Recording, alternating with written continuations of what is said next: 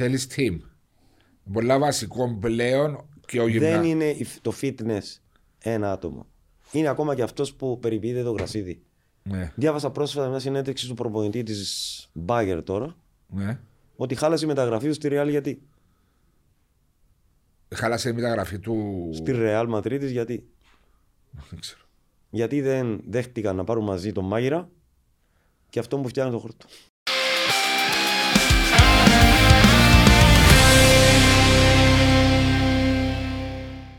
Είναι το τελευταίο podcast talks για το 2021.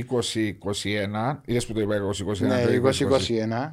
Και είναι μεγάλη μας χαρά που έχουμε έναν άτομο με δυνατόν όνομα, όχι απλό δυνατόν όνομα έτσι, αλλά έκτισες μια καλή σταδιοδρομία σαν στην εκγύμναση των ποδοσφαιριστών και παρέα σήμερα με το Ice Power είναι ό,τι καλύτερο για την, και να ευχαριστήσουμε την Marathon Trading για την χορηγία αυτή, είναι ό,τι καλύτερο για την ανακούφιση των μειών μετά από άσκηση και χωρίς να κάνεις άσκηση, αν τα βάλεις πάλι δοκίμασε τα ο Μάριος και εγώ και είναι πολύ καλά και οι φίλοι του Podcast Talks μπορεί να τα προμηθευτούν από τα φαρμακεία. Το λοιπόν, Αντώνη μου, τι είναι το πράγμα που λέμε η φυσική κατάσταση, διότι είσαι ο πρώτος που έχουμε και ο καλύτερος που μπορούσαμε να φέρουμε στο Podcast Talks να εξηγήσει ορισμένα πράγματα για το πόσο σημαντικό κομμάτι είναι για την πορεία μιας ομάδας. Το πιο σημαντικό. Το πιο σημαντικό. Όλα είναι σημαντικά. Ναι. Φυσική κατάσταση στο σύγχρονο αθλητισμό, θα το γενικεύσω λίγο και μετά θα το ειδικεύσουμε, είναι πάρα πολύ σημαντική. Ευχαριστώ καταρχάς για τα καλά σου λόγια, Βάσο, η Μάριε. Δεν ασχολήθηκα μόνο με το ποδόσφαιρο, ασχολήθηκα και σε ατομικά αθλήματα όπως το τένις, τον μπάσκετ, με ατομικές προπονήσεις αθλητών, ποδοσφαιριστών. Και έχει αλλάξει γενικότερα το fitness στον αθλητισμό. Αν προσέξετε στο NBA, παραδείγματος χάρη στο μπάσκετ, πλέον είναι αθλητικές οι ομάδες. Πέραν τα τεχνικοτακτικά χαρακτηριστικά, το έχουν γυρίσει πλέον στο fitness. Το ίδιο και στο τένις. Είχα την τύχη και την τιμή να εργαστώ και να συνεργαστώ με τον Μάρκο τον Παγδατή ένα χρόνο, όπου έχουμε πάει σε πάρα πολλά tournaments. Το πιο μεγάλο tournament ήταν στην Αυστραλία, στο Australian Open, όπου έβλεπα όλους τους τενίστες πάρα πολλές ώρες να εξοδεύουν στο γυμναστήριο. Και μην φανταστείτε με βάρη που έγιναν παλιά, αλλά με ειδικές ασκήσεις, ειδικής ενδυνάμωσης για το κάθε άθλημα ξεχωριστά, τις κινήσεις που θα κάνουν στο γήπεδο. Είναι η αλλαγή που έγινε τούτη. Συγγνώμη που σε διακόπτω. Κατά τη διάρκεια της συζήτησης έρχονται ερωτήματα για μένα. Ο Μάριος φυσικά ξέρει πολλά παραπάνω πράγματα από μένα, διότι. Εντάξει, συνεργάστηκα μαζί μου. Εντάξει, συνεργάστηκα. Χρόνια. Φαντάζομαι χώνες, να μέσα σε θωρεί, να μην καμπνέσεις. Πρέπει να ήσουν ο Ικάζη αυτή. Παλιά είσαι σε το όνομα, εντάξει, ότι ήσουν πολλά, να το πω σε inverted commas, σε πολύ σκληρός και αυστηρός στο θέμα της εκγύμνασης. Έπρεπε να ήσουν ο Ικάζ, λέει ο Μάριος, για να δουλέψεις μαζί με τον Αντώνη τον Κέζο. Εντάξει, πριν να κάνω μια παράθεση σε εδώ που λέει ο Βάσος. Εντάξει, η προπονήση ήταν επί εκείνων των καιρών ήταν μπροστά. Αφού αλλάσουν οι. Ναι, γι' αυτό λέω. Διότι ήταν ο ίδιος. Ήταν γυμνασμένοι πολλά η ανόρθωση. Είναι τυχαία. Ήταν γυμνασμένοι. Άστο εγώ που εντάξει, αν το σκαρί μου τέτοιο και δεν ήμουν πολλά της προπονήση, ειδικά στη φυσική κατάσταση, αλλά τότε ήταν προχωρημένο. Δεν είχε ένα άλλον τότε. Τότε όμως ήταν προπόνηση χωρίς μπάλα. Ναι, τότε ήταν προπόνηση χωρίς μπάλα. Αλλά ας πούμε να αναφερθώ στον Μάριο. Τα χαρακτηριστικά του Μάριου ως ταλέντο ήταν τεράστια. Δηλαδή μέσα στην περιοχή πριν την μπάλα ήταν γκολ. Ναι. Ήξερες, και να γυρίσεις την πλάτη σου ήξερε ότι είναι γκολ. Ο Μάριος από μικρός δεν εκπαιδεύτηκε ή δεν γυμνάστηκε μπράβο, να βάλει κάποιες βάσεις. Δηλαδή στο 10 χρονών παιδί πρέπει να κάνει αυτό, στους 12 αυτό, 14 αυτό, 15. Και χτίζεις κολόνες ώστε όταν πας 18-20 χρονών να έχεις βάσεις γερές, να μην σου λείπει τίποτα. Δυστυχώς γι' αυτό δεν δούλεψε μέχρι εκείνες τις ηλικίες, ναι, και δεν καλλιέργησε το fitness του ή την ετοιμότητα του για να μπορεί, γιατί για το ταλέντο που είχε μπορούσε να παίξει πολύ ψηλό επίπεδο έξω από την Κύπρο. Και δεν, ναι, το λέω επειδή είναι μπροστά, ναι, αλλά το πιστεύω όπως και ο Δημήτρης ο Ιωάννου με τα προσόντα που είχε. Ναι, όπως και βάζουμε έναν Αρκίδης. Ο Χάρης ο Χαραλάμπης. Δεν βρίσκεις αριστερό μπακ αυτή τη στιγμή όπως ήταν τα χαρακτηριστικά του Χάρη. Δεν ξέρω αν συμφωνείτε. Ναι. Ή ο Νίκος ο Παναγιώτου. Ή πάρα πολλά παιδιά. Ναι, αλλά τότε έτσι μόνο ο Μάριος. Πάρα πολλοί αθλητές που δεν ξέραν, ναι, το πώς να χτίσουν κολόνες όπως λέξε. Εγώ την ονομάζω προπονητή, την ονομάζω εκπαίδευση. Ναι. Εκπαίδευση, εκπαιδεύεις ένα παιδί. Εκπαιδεύεις ακόμα και πώς να τρώει. Ο τρόπος που τρώει. Ο τρόπος που θα πάει να παρκάρει το αυτοκίνητο του. Ο τρόπος που θα συμπεριφερθεί έξω. Ο τρόπος που δίνει συνεντέξεις. Όλα αυτά είναι στον κύκλο ενός επαγγελματίας ποδοσφαιριστή. Δηλαδή, αν χαλάει κάτι από αυτό, χαλάει την εικόνα. Χαλάει. Καταλαβαίνετε, ναι, να, ναι, αλλά. Καταλάβω ότι είναι γενική εικόνα, αλλά βάλεις σε μια νεαρή ηλικία, μεγαλώνοντας τις βάσεις όπως είπες, που είναι πολύ σημαντικό. Τούτες οι βάσεις μπαίνουν όμως μέσω της ομαδικής προπόνησης στις ομάδες ή είναι πολλά καλύτερα για κάποιον ποδοσφαιριστή που θέλει να κάνει μια καριέρα να δουλεύει και μόνος του? Στη σύγχρονη εποχή πιστεύω ότι πρέπει να δουλεύει και μόνος του. Δηλαδή, σε ποια ηλικία πρέπει να ξεκινάει, Αντώνη, στον το πράγμα? Εγώ έχω παιδιά από 12 χρόνων και έρχονται και δουλεύουν έξτρα εκεί. Στον αθλητισμό γενικά, όχι μόνο στο ποδόσφαιρο. Στον αθλητισμό γενικά, αλλά ιδιαίτερα και στο ποδόσφαιρο. Ναι. Δηλαδή, το στυλ που θα τρέξουν, ο τρόπος που θα τρέξουν, η τεχνική, όταν μάθει να τρέχει σωστά, δεν έχει τόση απώλεια δύναμης και τόση. Δεν χαλάει η κινητική αλυσίδα του σώματος. Δηλαδή, αν τρέχει με τα γόνατα έξω, με τους αγκώνες κάτω. Αυτός παταλά περισσότερη δύναμη, γιατί θα το έχει μάθει λάθος και μέσα στο γήπεδο θα μεγαλώσει, θα τρέχει λάθος και θα σπαταλάει περισσότερες δυνάμεις παρά όταν θα μάθει να τρέχει σωστά. Η ενδυνάμωση του σώματος και στις κινήσεις που θα κάνεις στο γήπεδο. Πρέπει να σε ενδυναμώσεις αυτές τις κινήσεις. Ναι. Αν δεν σε ενδυναμώσεις, δεν θα είσαι τόσο εκρηκτικός, τόσο γρήγορος, ανθεκτικός, θα αποφεύγεις τους τραυματισμούς. Και σταματάς όμως να δουλεύεις μόνος σου, Αντώνη. Δηλαδή, όταν φτάσεις σε ένα πικ που η καριέρα σου. Έχει φτάσει σε ένα σημείο. Ποιο είναι πώ να μάθεις. Δεν σταματάει ποτέ, Βάσο μου. Γιατί ένας Ρονάλντο δουλεύει και μόνος. Ναι, αλλά στο κάτι εγώ ήταν που λέω. Τον που λέω ο Αντώνης σε μεγάλη κουβέντα. Να μάθουν που μικρή ηλικία να δουλεύουν για να μπορεί το DNA τους να δουλεύει μέχρι να σταματήσουν το ποδόσφαιρο, παράδειγμα. Δηλαδή, εγώ είχα πολλούς ποδοσφαιριστές. Πάμε ο Ριβάλτο παράδειγμα. 36-37 χρόνων. Ή ο Λιμπερόπουλος, τελείως 37. Καραγκούνης ο ένας. Αυτοί δουλεύανε διαφορετική προπόνηση από την ομάδα. Δηλαδή βγαίνανε στο γήπεδο 3 φορές την εβδομάδα και τις άλλες δουλεύανε ειδική δύναμη. Αυτό απαιτούσε και απαιτεί αυτή τη στιγμή η ηλικία τους. Δηλαδή δεν θα κάνει 2 ή 3 προπονήσεις δυνατές συνεχόμενες. Όχι.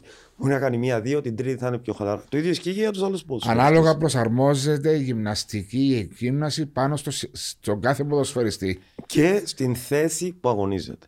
Πολύ σημαντικό. Πάρα πολύ σημαντικό. Το λέω εδώ και 10 χρόνια αυτό το πράγμα, Μαρία μου. Ότι η προπόνηση πλέον είναι, δεν είναι ένα άτομο που θα την κάνει, είναι ολόκληρο team που ξεκινάει από την κορυφή της πυραμίδας, ο οποίος είναι ο προπονητής.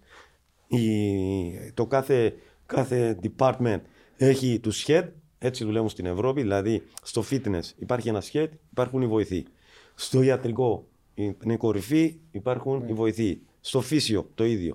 Και όλοι κάνουν meeting με τον προπονητή, η επικεφαλής μόνο ανακοινώνει ότι θα δουλέψει στην προπόνηση, το πλάνο το οποίο και το κάθε department ενημερώνει τους συνεργάτες.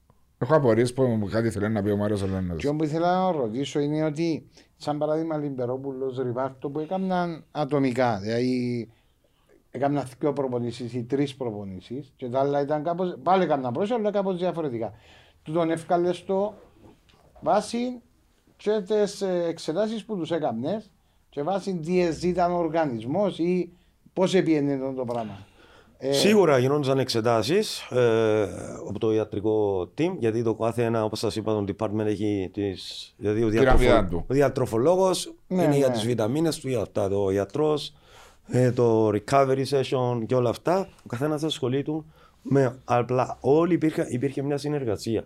Παραδείγματος χάρη, εγώ θα έλεγα σήμερα δουλέψαμε πολύ δυνατά. Μπορεί να είναι λίγο πιασμένοι στους γαστροκρήμιους. Άρα, η φύσιο μπορεί να περιποιηθούν. Ναι, ναι. Καταλαβαίνετε. Και με τα GPS, οι αναλύσεις, είχα report το οποίο με τους συνεργάτες μου μου το έφερνα στο γραφείο, τα μελετούσαμε.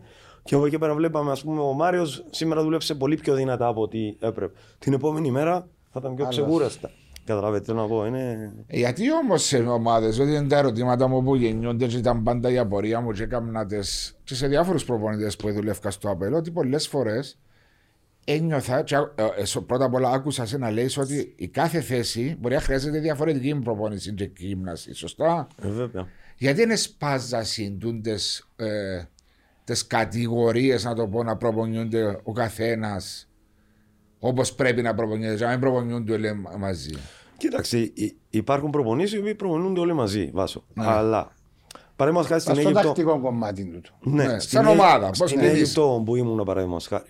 Στην Αίγυπτο, στη Ζαμαλέκ. Μια τεράστια ομάδα με 30 εκατομμύρια φιλάθλους, φανατικούς φιλάθλους, ο οποίος το 19-20 είχαμε πάρα πολλές επιτυχίες. Ναι. Δηλαδή πήραμε το Champions League Αφρικής, το Super Cup Αφρικής, το κύπελλο Αιγύπτου. Και μιλάμε είναι τεράστιες επιτυχίες. Εκεί με τον προπονητή δουλεύαμε αυτό το στυλ προπονήσης. Δηλαδή η αμυντική. Το. Μάλιστα, γινόντουσαν δύο γκρουπ παραδείγματος χάρη. Η μεσοαμυντική, μπρος έπαιρνα εγώ, στη συνεργασία πάντα με τον προπονητή, και δουλεύανε με μπάλα το fitness της κινήσεις που κάνουν στο γήπεδο. Ναι, αλλά μαζί σου, επειδή δεν είσαι προπονητής, μαζί σου με την μπάλα υπήρχε και ένας που το team του προπονητή. Όχι. Ήταν παραπάνω fitness. Ήταν fitness. Αυτό είναι που παρεξηγείται στην Κύπρο. Δηλαδή, αν πάει να δουλέψει κάποιος fitness με μπάλα, νομίζουν ότι με μπαίνει στο έργο τους προπονητή. Αυτό είναι εντελώς λαθεμένο και αυτό δεν ξέρω κατά πόσο έχει εφαρμοστεί στην Κύπρο ακόμα. Ναι. Πιστεύω όμως είναι εντελώς λαθεμένο. Δηλαδή, δεν μπορούμε να πάμε 50 χρόνια πριν ή. Αυτό που δουλεύαμε με τον Μάριο Στενόρθρο από το 1996-1997 μέχρι το 2000. Εκεί έτσι δουλεύαμε, χωρίς μπάλα. Όμως είναι λάθος αυτή τη στιγμή. Είναι, όχι λάθος, σε εισαγωγικά θα το πω λάθος. Έχει προχωρήσει η προπονητική. Και πρέπει να γυμνάζεις όπως ακριβώς θα αγωνιστούν οι ποδοσφαιριστές. Δηλαδή, κάναμε ασκήσεις ειδικές για μεσοαμυντικούς, για την κάθε θέση που παίζει ο καθένας, με τρεξίματα και αναλύσεις. Ο προπονητής έπαιρνε τους μεσοεπιθετικούς, δούλευε το τακτικό του κομμάτι ή οτιδήποτε άλλο ήθελε. Μετά γινόταν αλλαγή, οι μεσοεπιθετικοί έκαναν άλλες ασκήσεις μαζί μου και με τον προπονητή έκαναν άλλες ασκήσεις. Καταλάβετε, δηλαδή η συνεργασία ήταν μια-δυο φορές την. Ναι, αλλά η συνεργασία πρέπει να υπάρχει από τη στιγμή που δεν υπάρχουν τούτα που είπες πριν. Να μην νιώθει ο άλλος ότι επεμβαίνει στο έργο του. Ναι, αλλά μην ξεχνάμε ότι ο προπονητής πρέπει να καταλάβει ότι πρώτον θα βασιστώ σε μια δήλωση του Μότσι που έγινε πρόσφατα, ότι ο τεχνικός διευθυντής, ο προπονητής και όλοι όσοι ασχολούνται με μια ομάδα πρέπει να παίρνουν συνεργάτες οι οποίοι να είναι καλύτεροι από αυτούς. Αυτό πρέπει να επιλέγουν για να επιτύχει μια ομάδα. Το είπε ο Μότσι. Ο Μότσι. Είναι ο Μότσι που το πει. Όχι, είναι ο Μότσι. Τώρα είναι το ποδόσφαιρο. Όχι, το είπε ο Μότσι. Ναι, καταλαβαίνω, ναι. Ο προπονητής, οι συνεργάτες του πρέπει να είναι καλύτεροι που γίνουν. Βέβαια. Αυτό το είπε είναι ο Wenger σε ένα σεμινάριο που είχα παρακολουθήσει. Είναι. Είπε ότι για να πω τι προπονητής είμαι πρέπει να δείξω το επιτελείο μου. Καταλαβαίνετε. Δυστυχώς εδώ στην Κύπρο θα πάει με το φίλο του, τον κουμπάρο του. Δεν κατηγορώ κανένα. Απλά έτσι γίνεται όμως. Τα κουμπαράτα που έχουμε στην Κύπρο. Ναι, ρε παιδί μου, τα κουμπαράτα, ναι. Αυτό είναι εντελώς λάθος και τελικά στο τέλος της ημέρας. Και την πληρώνουν οι προπονητές. Αν δεν πάρεις τεχνοκράτες αυτή τη στιγμή στο ποδόσφαιρο, δεν υπάρχει περίπτωση να επιτύχεις. Δηλαδή, έχουμε ένα κομμάτι νοοτροπία. Να πάρω το φίλο μου, να πάρω τον κουμπάρο μου, να βοηθήσω αυτό. Ναι, είναι θέμα εμπιστοσύνης. Αυτό εγώ ήμουν δουλειά σε όλη την ομάδα. Εγώ ήθελα να καταλήξω. Ένα team το οποίο είναι. Έχω τον προβατή μου, έχω τον γυμναστή μου, έχω τον ματζίνο που έχει στο team μου. Μπορεί να μην κάνει. Εγώ ήθελα να καταλήξω ότι και άγνωστος να είναι. Δηλαδή, παραδείγματος χάρη, πάει κάποιος με τον Βάσο τον Ιλιάδη που πήγε προπονητή. Πάω ο Αντώνης με τον Βάσο τον Ιλιάδη που δεν γνωριζόμαστε ποτέ με τον Μάριο. Εγώ πρέπει να είμαι τρελός ή να μην κάνω την καλύτερη μου δουλειά για να βοηθήσω τον προπονητή. Αφού και εγώ θα αποτύχω, έτσι δεν είναι. Ναι, έτσι πρέπει να το βλέπουμε. Σε ομάδες που επίεσαι και δούλεψες, ένιωσες όταν δεν ήταν προπονητής γνωστός σου Δηλαδή γνωστός σου άκου, ξέρεις που πριν ένιωθες ότι έβλεπες με κάποιον καχυποψία. Ναι. Ο Φερνάντο Σάντος, να σου το πω. Ναι. Ο Φερνάντο Σάντος στους πρώτους 3 μήνες. Στην ΑΕΚ.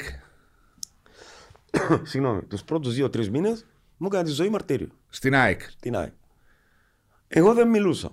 Ναι. Συνέχιζα να δουλεύω, Σε κάποια φάση ο Μπρούνο Άλβες, Κατσουράνης και αυτοί πήγαν στο γραφείο του και του λένε coach, άσε τον Αντώνη να μας δουλεύει αυτά που μας κάνει, γιατί μας βοηθάνε. Δεν ξέρουμε τι μας κάνει, αλλά μας βοηθάνε. Ναι. Λέει, σας βοηθάνε. Οκ, συνεχίζουμε. Σε κάποια φάση λοιπόν, ο Φερνάντος Σάντος είναι εξαιρετικός άνθρωπος, δύσκολος, αλλά σε εμπιστευτεί, είναι απίστευτος. Παίζαμε με τον Ιωνικό στο Ολυμπιακό στάδιο με 70.000 κόσμο. Ιωνικό ή Γάλλιο. Ιωνικό νομίζω. Και αν κερδίζαμε, παίρναμε το πρωτάθλημα. Όταν ο Σιμητράς που έκανε το παιχνίδι της ζωής του. Δεν ξαναπαίξα από τότε. Το κάνανε καλά εκεί που είναι. Και χάσαμε 0-1. Μας αγκύρωσαν γκολ, δοκάρια. Δεν μπαίνει μπάλα μέσα, ρε παιδί μου. Χάσαμε 0-1. Με 70.000 κόσμο. Με 70.000 κόσμο. Φύγανε όλοι. Εγώ πήγα κάιζα μέσα στα ντους με τις φόρμες έτσι εκεί και ήμουν έτσι σκυφτός, στεναχωρημένος ρε παιδί μου.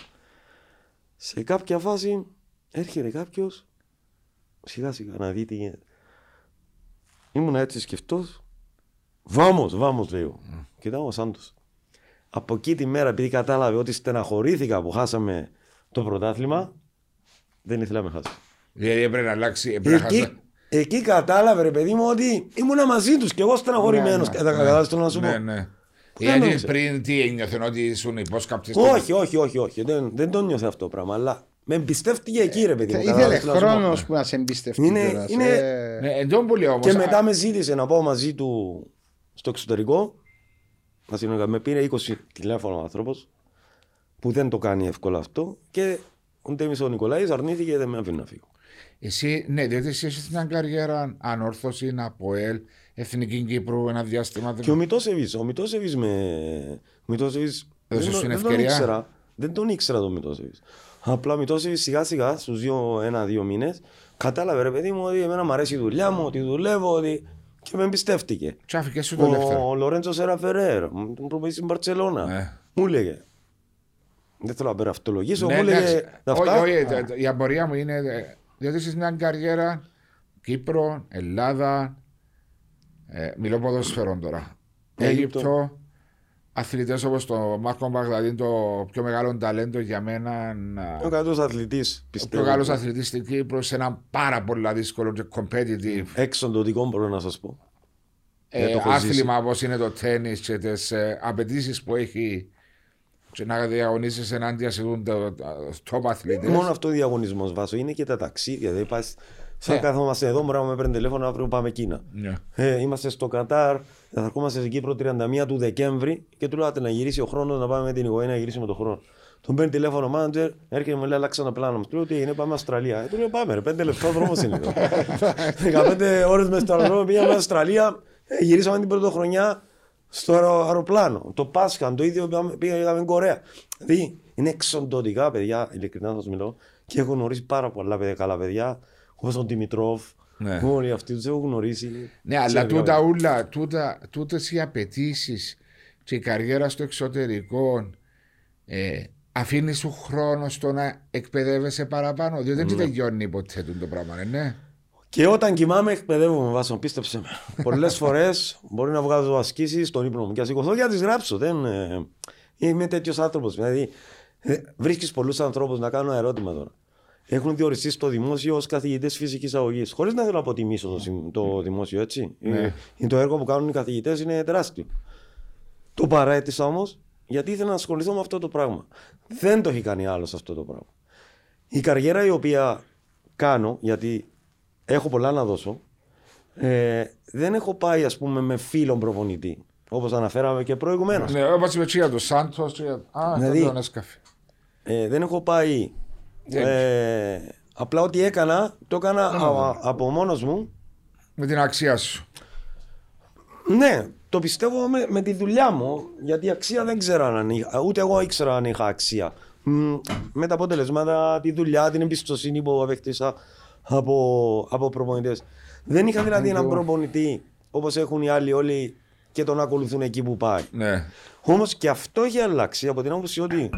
Δηλαδή, ο Σπαλέτη, ξέρω, έχει πάει στην Νάπολη και λένε fitness coach, έχει ομάδα. Στην Bayer το ίδιο, στην Γερμανία το ίδιο, στην Real Madrid της Αντζελόη το ίδιο. Δηλαδή, εγώ δούλευα ως προμονητής φυσικής κατάστασης στην όρθωση της ομάδας, δούλευα στην ΑΕΚ της ομάδας, δούλευα στην Ζαμάλεκ. Μπράβο. Ναι. Δηλαδή, ναι. Η ομάδα, εγώ πήγα 4 μήνες ναι. στην ΑΕΚ. Εγώ θυμόμαι στον ΑΠΟΕΛ, όταν το εφαρμόσαμε τούτο, όταν είχαμε τον Γιώργο τον Κωστή, sorry, δεν είναι ο Γιώργος Κωστή, ο Γιώργος Κωστή ήταν βοηθός προπονητής. Είχαμε τον Χρυσό τον Νικολά, ήταν ο γυμναστής της ομάδας και πολλές φορές έφερνε και ο προπονητής των δικών του και το δεχόμασταν πάρα πολλές φορές και διαχωρίζονταν οι θέσεις γυμναστής και για το rehab. Εντάξει, η πραγματικότητα Εβάσο είναι ότι ένας προπονητής ο οποίος έρχεται καινούριος, ναι. δηλαδή εκτός Κύπρου, θέλει να φέρει ένα συνεργάτη που πιστεύει ότι είναι. Στη θέση του. Μα πού ξέρω εγώ σαν. Να σου εξηγήσω κάτι. Η θέση του Αντώνη που ας πούμε πράγμα, ήταν της ομάδας, ήταν της ΑΕΚ ή της Ανόρθωσης, είναι πιο δύσκολο το έργο του να κερδίσει τον προπονητή. Ναι. Μα συμφωνούμε, εντάξει. Συμπακούεται ότι είναι πιο δύσκολο διότι εγνωρίζονται και δεν ξέρει τη δουλειά του. Δεν ξέρει τη δουλειά του. Είναι χημεία η οποία μπορεί να αποκτηθεί στην πορεία. Και μπορεί να μην αποκτηθεί ποτέ. Συμφωνώ. Παρέμβασκα με τον Τάκη τον Λεμονή, παρέμβασκαρή. Κάναμε τόση δουλειά με τον κύριο Γκέραρτ. Θυμάστε, πήραμε το πρόεδρο μα το ΑΠΟΕΛ. Το επόμενο χρόνο παίξαμε 10 ευρωπαϊκά παιχνίδια, τα ρεκόρ τότε για Κυπριακή. Μιλάμε τώρα με 2 ξένους. Ο Γκέραρτ έφυγε, πήγε στον Ηρακλή, ήρθε ο κύριος Λεμονής, ήθελε να φέρει τους δικούς του. Ενώ είχα πάρει διαβεβαιώσεις. Χωρίς να κατηγορώ τον άνθρωπο. Έτσι, τώρα μιλούμε πριν 19 χρόνια. Ναι, ναι ρε παιδί μου, μακάρι να καλά. Εσύ ήσουν με τον Ευγένιο που ήσουν, με τον κύριο Γκέραρτ. Ναι, ούτε τον Γκέραρτ τον ήξερα. Ναι. Στο ΑΠΟΕΛ τον γνώρισα. Ναι. Καταλαβαίνετε να πω. Αλλά... Εμείς ξεκινήσαμε μαζί το 2001 ή 2002. 2001 με τον. Μάικ Walker. Που πήγαμε προετοιμασία στην Αυστρία που ήταν. Ιταλία που ήταν. Ναι, νομίζω. Και έφυγε μετά το μάτσο με την Ανόρθωση. Στη δεύτερη αγωνιστική. Κάπως έτσι είναι. Είναι περίεργο. Δεν το τσίκριψε το προβόητο. Ελά σου πω. Πάλι με τον πρόδρομο. Και τον Βάσο και τον Φωτίου νομίζω. Εντάξει, έφτανε μετά ο Γκέραρτ. Έφυγε ο Walker, έφτανε ο Γκέραρτ. Άλλαξε όλη εικόνα το ΑΠΟΕΛ. Ναι, πράγματι. Και εσύ έφυγες που τον ΑΠΟΕΛ όταν έφτανε ο Τάκης ο Λεμονής. Ενώ συμφωνήσαμε ότι συνεχίζουμε τον Αντώνη. Μετά ο κ. Στάκης ήθελε να φέρει τον δικό του. Όπως και ο Ολυμπιακός πήρε ως το Μουρίκι είχε φέρει τότε. Ένα αξιόπιστος γυμναστής. Προπονητής φυσικής κατάστασης. Γιατί ο γυμναστής για μένα δεν υπάρχει στο ποδόσφαιρο. Δεν υπάρχει πλέον. Όχι. Είναι προπονητής. Ο οποίος είναι στον Ολυμπιακό πυρός τώρα 10 χρόνια το παιδί. Είναι προπονητής φυσικής κατάστασης. Μάλιστα. Ποδοσφαίρου. Προπονητής φυσικής κατάστασης ποδοσφαίρου. Ναι, αλλά είναι και προπονητής φυσικής κατάστασης στο τένις. Όπως για τον Μάρκο. Ναι. Λέω. Ναι, έχουν πάρα πολλά κοινά χαρακτηριστικά οι κινήσεις του τενίστα με τον ποδοσφαίρι. Γιατί είναι γρήγορα πόδια βασικά. Και ο κορμός δυνατός. Είναι γρήγορα πόδια και γερά γόνατα. Που... Τα γόνατα είναι άρθρωση. Είναι οι μύες που περιβάλλουν την αν κάθε άρθρωση να είναι δυνατή. Αλλά να είναι δυνατή στις κινήσεις που κάνεις στο γήπεδο. Κάτι άλλο μου να σε ρωτήσω πας στο θέμα της φυσικής κατάστασης. Εγώ παράδειγμα εξήγησα την προετοιμασία και δεν έκανα καλή προετοιμασία ή δεν. Η ομάδα δεν είναι. Τι εννοείς, ως προπονητής ή ως παίχτης? Παίχτης. Ή υποθετικά μιλώ. Όχι, υποθετικά μιλώ. No. Υποθετικά μιλώ ότι εγώ τώρα αναλαμβάνω μια ομάδα η οποία είναι στην 7η αγωνιστική, στην 6η. Και πίσω βλέπεις. Και βλέπεις ότι και οι μετρήσεις που έγιναν αυτοί δείχνουν ότι σε φυσική κατάσταση είμαστε πίσω. Γιατί μες μετρήσεις που να κάνεις, έτσι να δεις το παιχνίδι. Βοηθάει το παιχνίδι να βλέπεις ότι μια ομάδα κουράζεται. Το καλύτερο στατιστικό εργομετρικό είναι το παιχνίδι. Το παιχνίδι. Που θεωρείς ότι κουράζεται. Πας στις πιέσεις, πας στα τρεξίματα του, πας στα μαρκαρίσματα, πέφτει με την ώρα. Το repeatability που είναι πολύ σημαντικό. Το repeatability τι σημαίνει? Είναι να κάνεις ένα sprint ή μια έντονη άσκηση και σε λίγο χρονικό διάστημα να ξανακάνεις. Αυτό λέγεται repeat speed ability που είναι το πιο σημαντικό. Που είναι το πιο σημαντικό. Αν μπορεί να κάνεις κούρσες. Χωρίς να σταματάς, ας πούμε. Όχι, να κάνεις κούρσα, διάλειμμα, ναι. Αλλά σε λίγο χρονικό διάστημα να είσαι έτοιμος να παίξεις. Να πέφτουν λίγο ρε παλμίσου κάτω. Έτσι είναι μόνο αυτό, έτσι δύναμη, ναι. Και έρχομαι και λέω ότι βλέπω η ομάδα μου έχει προβλήματα φυσικής κατάστασης. Είμαι σε πορεία, είμαι στο πρωτάθλημα. Τι κάνω για να μπορώ να αλλάξω και να βελτιώσω την εικόνα της φυσικής κατάστασης? Πώς θα το κάνω? Μαρία μου, έτυχε αυτό το πράγμα στην ΑΕΚ Αθηνών. Όταν είχα έρθει Κύπρο, πήγα ξανά το 2011 και κάνω κάποια προπονήσεις, κάποια τεστ και τρεις αθλητές. Θα σου πω κιόλας, ο ένας ήταν ο Λαγός, ο άλλος ο Κλωναρίδης και ο Μάκος. Έκανα με το. Και λέω, πάω μες στο γραφείο του προπονητή, με όλο το staff, λέω παιδιά, βλέπω ότι η κατάσταση είναι τραγική. Τραγική. Τι κάνουμε? Λέω, θα ασχοληθούμε ατομικά, υποομαδικά και ομαδικά. Όμως αυτό θα μας στοιχίσει 2 μήνες. Δεν μπορούμε να κάνουμε και πολλά. Θα προσπαθήσουμε ό,τι καλύτερο. Yeah. Όμως πρέπει να είμαστε δυνατοί στα play-offs. Στην Ελλάδα στα play-offs, επειδή πρέπει να μας τερματίζει ο Ολυμπιακός 10 βαθμούς μπροστά, κάποιες πράξεις ξεκινούσαμε 2. Ναι, έτσι. Παλιά. Ναι, παλιά. Και λέω, αφού δεν θα έχουμε μεγάλη διαφορά, έχουμε 2-3 βαθμούς, θα ποντάρουμε εκεί. Ναι. Και έτσι και έγινε. Τους κερδίσαμε όλους. Ναι, αλλά χάσαμε από τον Παναθηναϊκό ένα offside που έβαλε γκολ ο Λιμπερόπουλος. Θα βγαίναμε Champions League. Ένα γκολ μας ακύρωσαν και η ομάδα. Πώς κερδίζεις όμως τούτον? Η ερώτηση του Μάριου ήταν πώς κερδίζεις τούτον το χρόνο, χτίζεις τη φυσική κατάσταση όταν μεσούσεις της περίοδου η ομάδα δεν τραβά. Μέσω των παιχνιδιών, διότι είναι την ευκαιρία να κάνεις προετοιμασία. Όχι μόνο. Μέσω της προπόνησης ατομικά, όπως ανέφερα, ναι, ή υποομαδικά και ομαδικά, και οι παίχτες που θα αγωνίζονται δουλεύουν καλά, οι παίχτες που δεν αγωνίζονται δουλεύουν σκληρά. Ώστε να μπορεί να είναι έτοιμοι, να ανακυκλώνεται η ενδεκάδα, ώστε σιγά σιγά να έρθουν. Σε μεγάλη σημασία για που παίζουν να δουλεύουν ακόμα παραπάνω. Βέβαια. Παρά εκείνους που έχουν τα αγωνιστικά λεπτά πάνω τους. Βέβαια.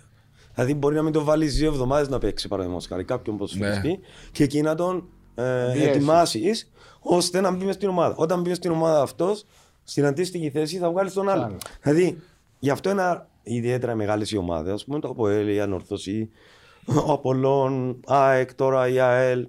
Δεν ξέρω αν ξέχασα κανένα άλλο. Η Ομόνια. Ναι, η Ομόνια, συγγνώμη. Έχουν 20 παίχτες. Στο φινάλε, γιατί πληρώνουν τόσα εκατομμύρια και φέρνουν ξένους παίχτες? Η κάθε ομάδα έχει από 20 ξένους παίχτες. Να είναι έτοιμοι να παίξουν ανά πάσα στιγμή. Γιατί τους πληρώνει? Άρα δεν το καταλαβαίνω αυτό το πράγμα. Παλιά είχαμε 2 ξένους. Ναι. Είχαμε 2 ξένους. Έτσι δεν είναι? Ναι. Η Ανόρθωση. Ναι, αλλά μπορούμε να πούμε ότι η έλευση των ξένων ποδοσφαιριστών δεν βοήθησε. Ωραία. Να το θέσουμε διαφορετικά. Βοήθησε, διότι μετά έφτανε η επιτυχία στα ευρωπαϊκά. Βοήθησε, ναι. Με συγχωρείτε, μισό λεπτό. Η Ανόρθωση στο παρακάτι 2 φορές δεν μπορούσε να μπει στο Champions League σε ομίλους με 2 ξένους. Ναι, μπορούσε. Μπορούσε. Το ΑΠΟΕΛ έκανε 10 ευρωπαϊκά παιχνίδια. Αν είχε ομίλους τότε θα μπαίνανε στους ομίλους με 2 ξένους. Ένα είχαμε ουσιαστικά. Μεγάλη κουβέντα, Αντώνη, που να μην πάρουμε. Μεγάλη. Μιλάμε για μεγάλα πράγματα εδώ, για μικρά. Μεγάλη κουβέντα, διότι νομίζω σε όλων των χώρων του ποδοσφαίρου, σε όλες τις χώρες υπάρχει ξενομανία. Μπορεί να όχι στον βαθμό της Κύπρου, αλλά επειδή είμαστε μια χώρα πολλά μικρή σε πληθυσμό. Το ξέρετε ότι στην Αίγυπτο μόνο 4 ξένους δικαιούνται. Για άλλους λόγους μπορεί. 4 ξένους δικαιούνται. Ναι, γιατί, για ποιους λόγους? Για να βοηθήσουν την εθνική ομάδα. Όλοι οι Αφρικανικοί. Εντάξει, μιλάς όμως για μια χώρα 100 εκατομμύρια. Μιλάς για μια χώρα 100 εκατομμύρια. Ακόμα. Δεν κατάλαβα. Οι άλλες χώρες δεν έχουν 100 εκατομμύρια. Πόσους ξένους παίρνουν? 4 ξένους. Πήγε το 18 στον παγκόσμιο κύπελλο ο Αίγυπτος. Ναι. Ωραία. Το ξέρετε ότι η εθνική νέων έπαιξε στους Ολυμπιακούς Αγώνες του Τόκιο και έφερε ισοπαλία, αν δεν κάνω λάθος, με την Ισπανία, η οποία έπαιζε στο φουλ. Έχασε από την Αργεντινή στο τελευταίο λεπτό 1-0. Υπάρχει ταλέντο. Ναι. Πού θα ξέρουμε όμως αν υπάρχει ταλέντο, όταν δίνουμε ευκαιρίες στο ταλέντο? Δηλαδή, αν ο Μάριος. Να το δώσεις άμα μπορέσεις και να βαθμίσει και τα προαθλήματα της πιο κάτω κατηγορίας. Μα δεν επιτρέπεται για μένα η δεύτερη κατηγορία να μην έχει κανονισμό, να παίζουν μόνο δύο ξένοι και κάθε ομάδα να έχει 15. Για μένα δεν επιτρέπεται. Διότι μαζί με παρακολουθούσαμε ένα παιχνίδι πρόσφατα στο Νεογάσι. Πώς θα αναδείχτουν παίκτες, πώς θα τους αναδείχτουν. Να κάνω ένα ερώτημα. Με συγχωρείς, Μαρία. Να κάνω ένα ερώτημα. Λες ότι οι ξένοι ανεβάζαν το κυπριακό ποδόσφαιρο. Ναι. Οκ, το δέχομαι εν μέρη. Πέστε μου εσείς στατιστικά, δεν το ξέρω, στατιστικά τα τελευταία 10 χρόνια πόσοι παίχτες ήρθαν και πόσοι έφυγαν ξένοι. Και πόσα λεφτά σπαταλήθηκαν να τους πάρουμε, να τους πάρουν εμάς και πόσα λεφτά σπαταλήθηκαν να τους διώξουν εμάς. Στατιστικά θα σου πω, να σου πω έτσι. Πες μου το χοντρά. 80% να αποτύχαμε. Ναι. Άρα λοιπόν, ρε παιδιά, τι σημαίνει. Ότι το σκάουτι δεν είναι καλό. Ναι. Έτσι είναι. Υστερούμε. Συμφωνούμε όλοι. Ναι. Ελάχιστες ομάδες έχουν σκάουτι. Αφού δεν κάνουν σκάουτι. Ωραία λοιπόν. Υστερούμε στο σκάουτι. Υστερούμε ότι δεν έχουμε την κατάλληλη υποδομή ή τους κανάλιους τεχνοκράτες να αναπτύξουμε παιδιά από πίσω. Δηλαδή, εγώ σε μια συνομιλία που είχαμε τον κύριο Μπέρκ τις προάλλες, του είπα για μένα πήρες 10 πρωταθλήματα. Με κοιτούσε, του λέω γιατί. Διότι βγάλες μια γενιά παιχτών για 10 χρόνια. Ναι. Υπάρχει μεγαλύτερη ευλογία για έναν προπονητή να κάνει αυτό το πράγμα. Δεν διαφωνώ. Δηλαδή, το πήρα λίγο μονόλογο, αλλά υπάρχει μεγαλύτερη ευλογία. Ο υποφαινόμενος παρέμβαση. Να του έχεις δουλέψει με Πασταθόπουλο που ήταν 17 χρονών, Μανολά, Κέντζογλου, Κονέ, Τόζερ, Χέντεμαϊ και Ταχτσίδη. Έχουν κάνει καριέρα διεθνή αυτά τα παιδιά. Στο καμπιονάτο. Υπάρχει μεγαλύτερη ευλογία. Όχι, δεν υπάρχει. Παραπάνω και από έναν τίτλο. Ναι, τούτο πρέπει να γίνουν και οι υποδομές μας καλύτερες. Δηλαδή... πρέπει να ασχοληθείς με τα παιδιά, Μάριε. Δηλαδή, ναι, εννοείται. Στην ανόρθωση, άσταν εσείς οι Κύπροι, έτσι. Τώρα καθόμαστε καλή ώρα. Χαίρομαι, ας πούμε, ρε παιδί μου. Ο Μάριος. Το ΑΠΟΕΛ. Να πάρουμε Χαραλαμπίδη. Σατσά, Μαριολία, Ανασκαλάκη, Αλεξάνδρου. Ναι, τότε όμως. Τότε παίζασαι, διότι εν τούτον που λέει. Αυτό λέω τώρα. Ναι, αλλά. Εγώ πάντα είμαι της άποψης, μπορεί να είμαι λάθος, ότι αν κάποιος του αξίζει να παίξει, δεν πάει έναν Κυπρέο. Δεν πάει έτσι. Επηρεάζεσαι και σίγουρα ο προπονητής όταν αναφέρει έναν ποδοσφαιριστή, και λαλούν τον Φιλιπποβιτ αντί Φιλίππου, να προτιμήσει τον Φιλιπποβιτ από τον Φιλίππο. Δηλαδή... αλλά όταν βλέπει ότι δεν ανταποκρίνεται ο Φιλιπποβιτ, να γυρίσει αλλιώ τον Φιλίππο. Ναι, αλλά πότε εννοώ δύο μου και πού να το δει. Ξέρεις όμως κάτι. Άμα κάνει ένα λάθος ο Φιλίππο. Δεν θα το ξύδιμά σου. Άμα κάνει ο Φιλίπποβιτ 10 λάθη. Αλλάξαν όμως τον. Να χειροκροτούν. Αντώνη μου, όχι. Νομίζω αλλάξαν. Να σου πω κάτι, Βάσο. Νομίζω άλλαξε διότι θέλουν και ο κόσμος. Ψάχνει Κύπριους. Θέλει Κύπριος. Μα υπάρχει μεγαλύτερη ευλογία. Είπαμε το, αλλά και ο Κύπριος ο ποδοσφαιριστής πολλές φορές απογοητεύεται και τα βάζει κάτω. Όχι, δεν απογοητεύεται. Τον απογοητεύουμε. Προσέξτε τι λέω. Να το απογοητεύσουμε. Διότι άμα κάνει ένα λάθος και πας και του χτυπήσει την πλάτη και του πεις την επόμενη εβδομάδα αγόρι μου. Να διαφωνήσω μαζί σου, διότι τώρα αν κάνει λάθος ο Παναγιώτου ή ο Λοΐζου ή ο Σταύρος ο Γαβρίλ του ΑΠΟΕΛ ή ο Πίτσας του Απόλλωνα. Περίμενε, μισό λεπτό Βάσο. Αν έπαιζαν το πρώτο τους παιχνίδι, εδώ είναι η διαφορά. Εγώ προφέρω που κάμε λάθος ο Λοΐζου και σφυρούσε το γήπεδο. Ήσουν στο γήπεδο. Ναι, ήμουν στο γήπεδο. Έκαμε 3 λάθη ο Μιτσής. Είναι πολλά high expectations για τον Λοΐζο τώρα βάλαν πάνω στους φόρους. Ναι, high expectations διότι παίζει τόσο καιρό. Εγώ άλλο λέω ότι αν την πρώτη μέρα που έπαιζε ο Λοΐζο Εν έπιενε καλά και έκαμε λάθος και τρώμε. Αν πάει όμως ο προπονητής ή ο κάθε προπονητής μιλάω και τον πεις στην πλάτη και του λέει πειράζει αγόρι μου, την επόμενη μέρα πάλι θα σου βάλω εγώ. Θα τον ανεβάσω εκεί. Μα έτσι έκαμε και ο κύριος Μπέρκ, έδωσε τους το... Εγώ έρχομαι εκεί στον κύριο Μπέρκ πάλι. Εάν ο κύριος Μπέρκ δεν βρεθόταν στην Κύπρο και έρχονταν κάποιος άλλος και είδαμε τους ξένους που λες Φιλίπποβιτς και αυτά, μπορεί να με βλέπαμε Λοΐζου, μπορεί να με βλέπαμε Τζονί, μπορεί να με βλέπαμε... Μπορεί, αλλά όταν υπάρχει το ταλέντο... Το έχουμε πάρει μόνο για την Ομόνια, αν ισχύει άλλους προπονητές. Το ταλέντο μέσα στις ομάδες ανεξαιρέτως όλες οι ομάδες. Στην πρώτη κατηγορία, βάλω και η δεύτερη. Που υπάρχουν και στη δεύτερη, αλλά και την πρώτη κατηγορία. Εγίνεται να μην έχεις σαν ακαδημία κάποια μωρά τα οποία βλέπεις ότι αξίζω. Τα 17 τους τα. Ενέτοιμα. ότι έχει μεγάλη προοπτική. Ναι, φοβούνται οι προπονητές, φοβούνται. Να τα βάλω να παίξουν. Μάριε μου, φοβούνται. Εγώ είχαμε προπονητή στο ΑΠΟΕΛ. Μα φοβάσαι δεν κάνεις τον προπονητή. Αντώνη μου, είχα προπονητή στο ΑΠΟΕΛ που τελειώσε το πρωτάθλημα μαθηματικά. Ήταν πρωταθλητής ο ΑΠΟΕΛ. Και είχαμε ακόμα 3-4 παιχνίδια και σε μια συζήτηση. Διότι ήταν έτσι. Ξέρεις μας ότι μιλούσαμε με τους προπονητές, όχι να παίρνουμε ποιον παίχτη να βάλει οτιδήποτε. Αλλά σαν γενική εικόνα, ευκαιρία να βάλει να μπουν να παίξουν οι Κύπροι ποδοσφαιριστές. Εστώ και δεν είσαι βαθμολογική σημασία. Όχι, λαλή μου, εγώ θέλω να κάνω ρεκόρ με την ομάδα να πιάσω όσους περισσότερους βαθμούς θέλω. Καλά, να του πω, ξέρεις ότι ο Κύπριος ποδοσφαιριστής θα σου δώσει τσίνο που θέλεις. Όχι, όχι, πάμε τα σίγουρα, λέει μου, με τους ξένους τους ποδοσφαιριστές. Θεωρείς νοοτροπίες όμως κιόλας. Ναι, αλλά είναι νοοτροπία των διοικήσεων όμως. Μα δεν μπορεί να επέμβει η διοίκηση. Όχι. Βεβαίως μπορεί να επέμβει από την άποψη ότι όταν πριν να προσελάβεις κάτι, του βάζεις κάτω και εγώ θέλω να βγάλω τους 5 παίκτες. Πόσες φορές τα είπαμε. Ναι, αλλά οι ανάγκες μιας ομάδας μέσα στη σεζόν όπως πάει. Διότι κάποιος προπονητής μπορεί να έρθει, δεν έγινε interview που να μην μου λαλεί κάποιος προπονητής εμένα, και δεν ήμουν μόνος μου στα interview εκ μέρους της διοίκησης. Ξέρεις, I go and I watch the academies, there's respect for the Cypriot players. Βάσο μου, όπως θα να χτίσω ένα σπίτι και του λέω θα είναι έτοιμο 25 του Δεκεμβρίου και άμα περάσει 25 του Δεκεμβρίου και πάει ακόμα ένας-δύο μήνες, έχει πρόστιμο ο αρχιτέκτονας, αυτό πρέπει να βάλετε στα συμβόλαια. Τέλος. Αυτά τα πράγματα εγώ δεν τα δέχομαι. Ξέρεις τα όμως ότι η UEFA και η Επιτροπή Επίλυσης Διαφορών εν υπέρ πάντα γέρνει προς τον εργοδοτούμε. Θα υπογραφτούν στα συμβόλαια αυτά που σας λέω.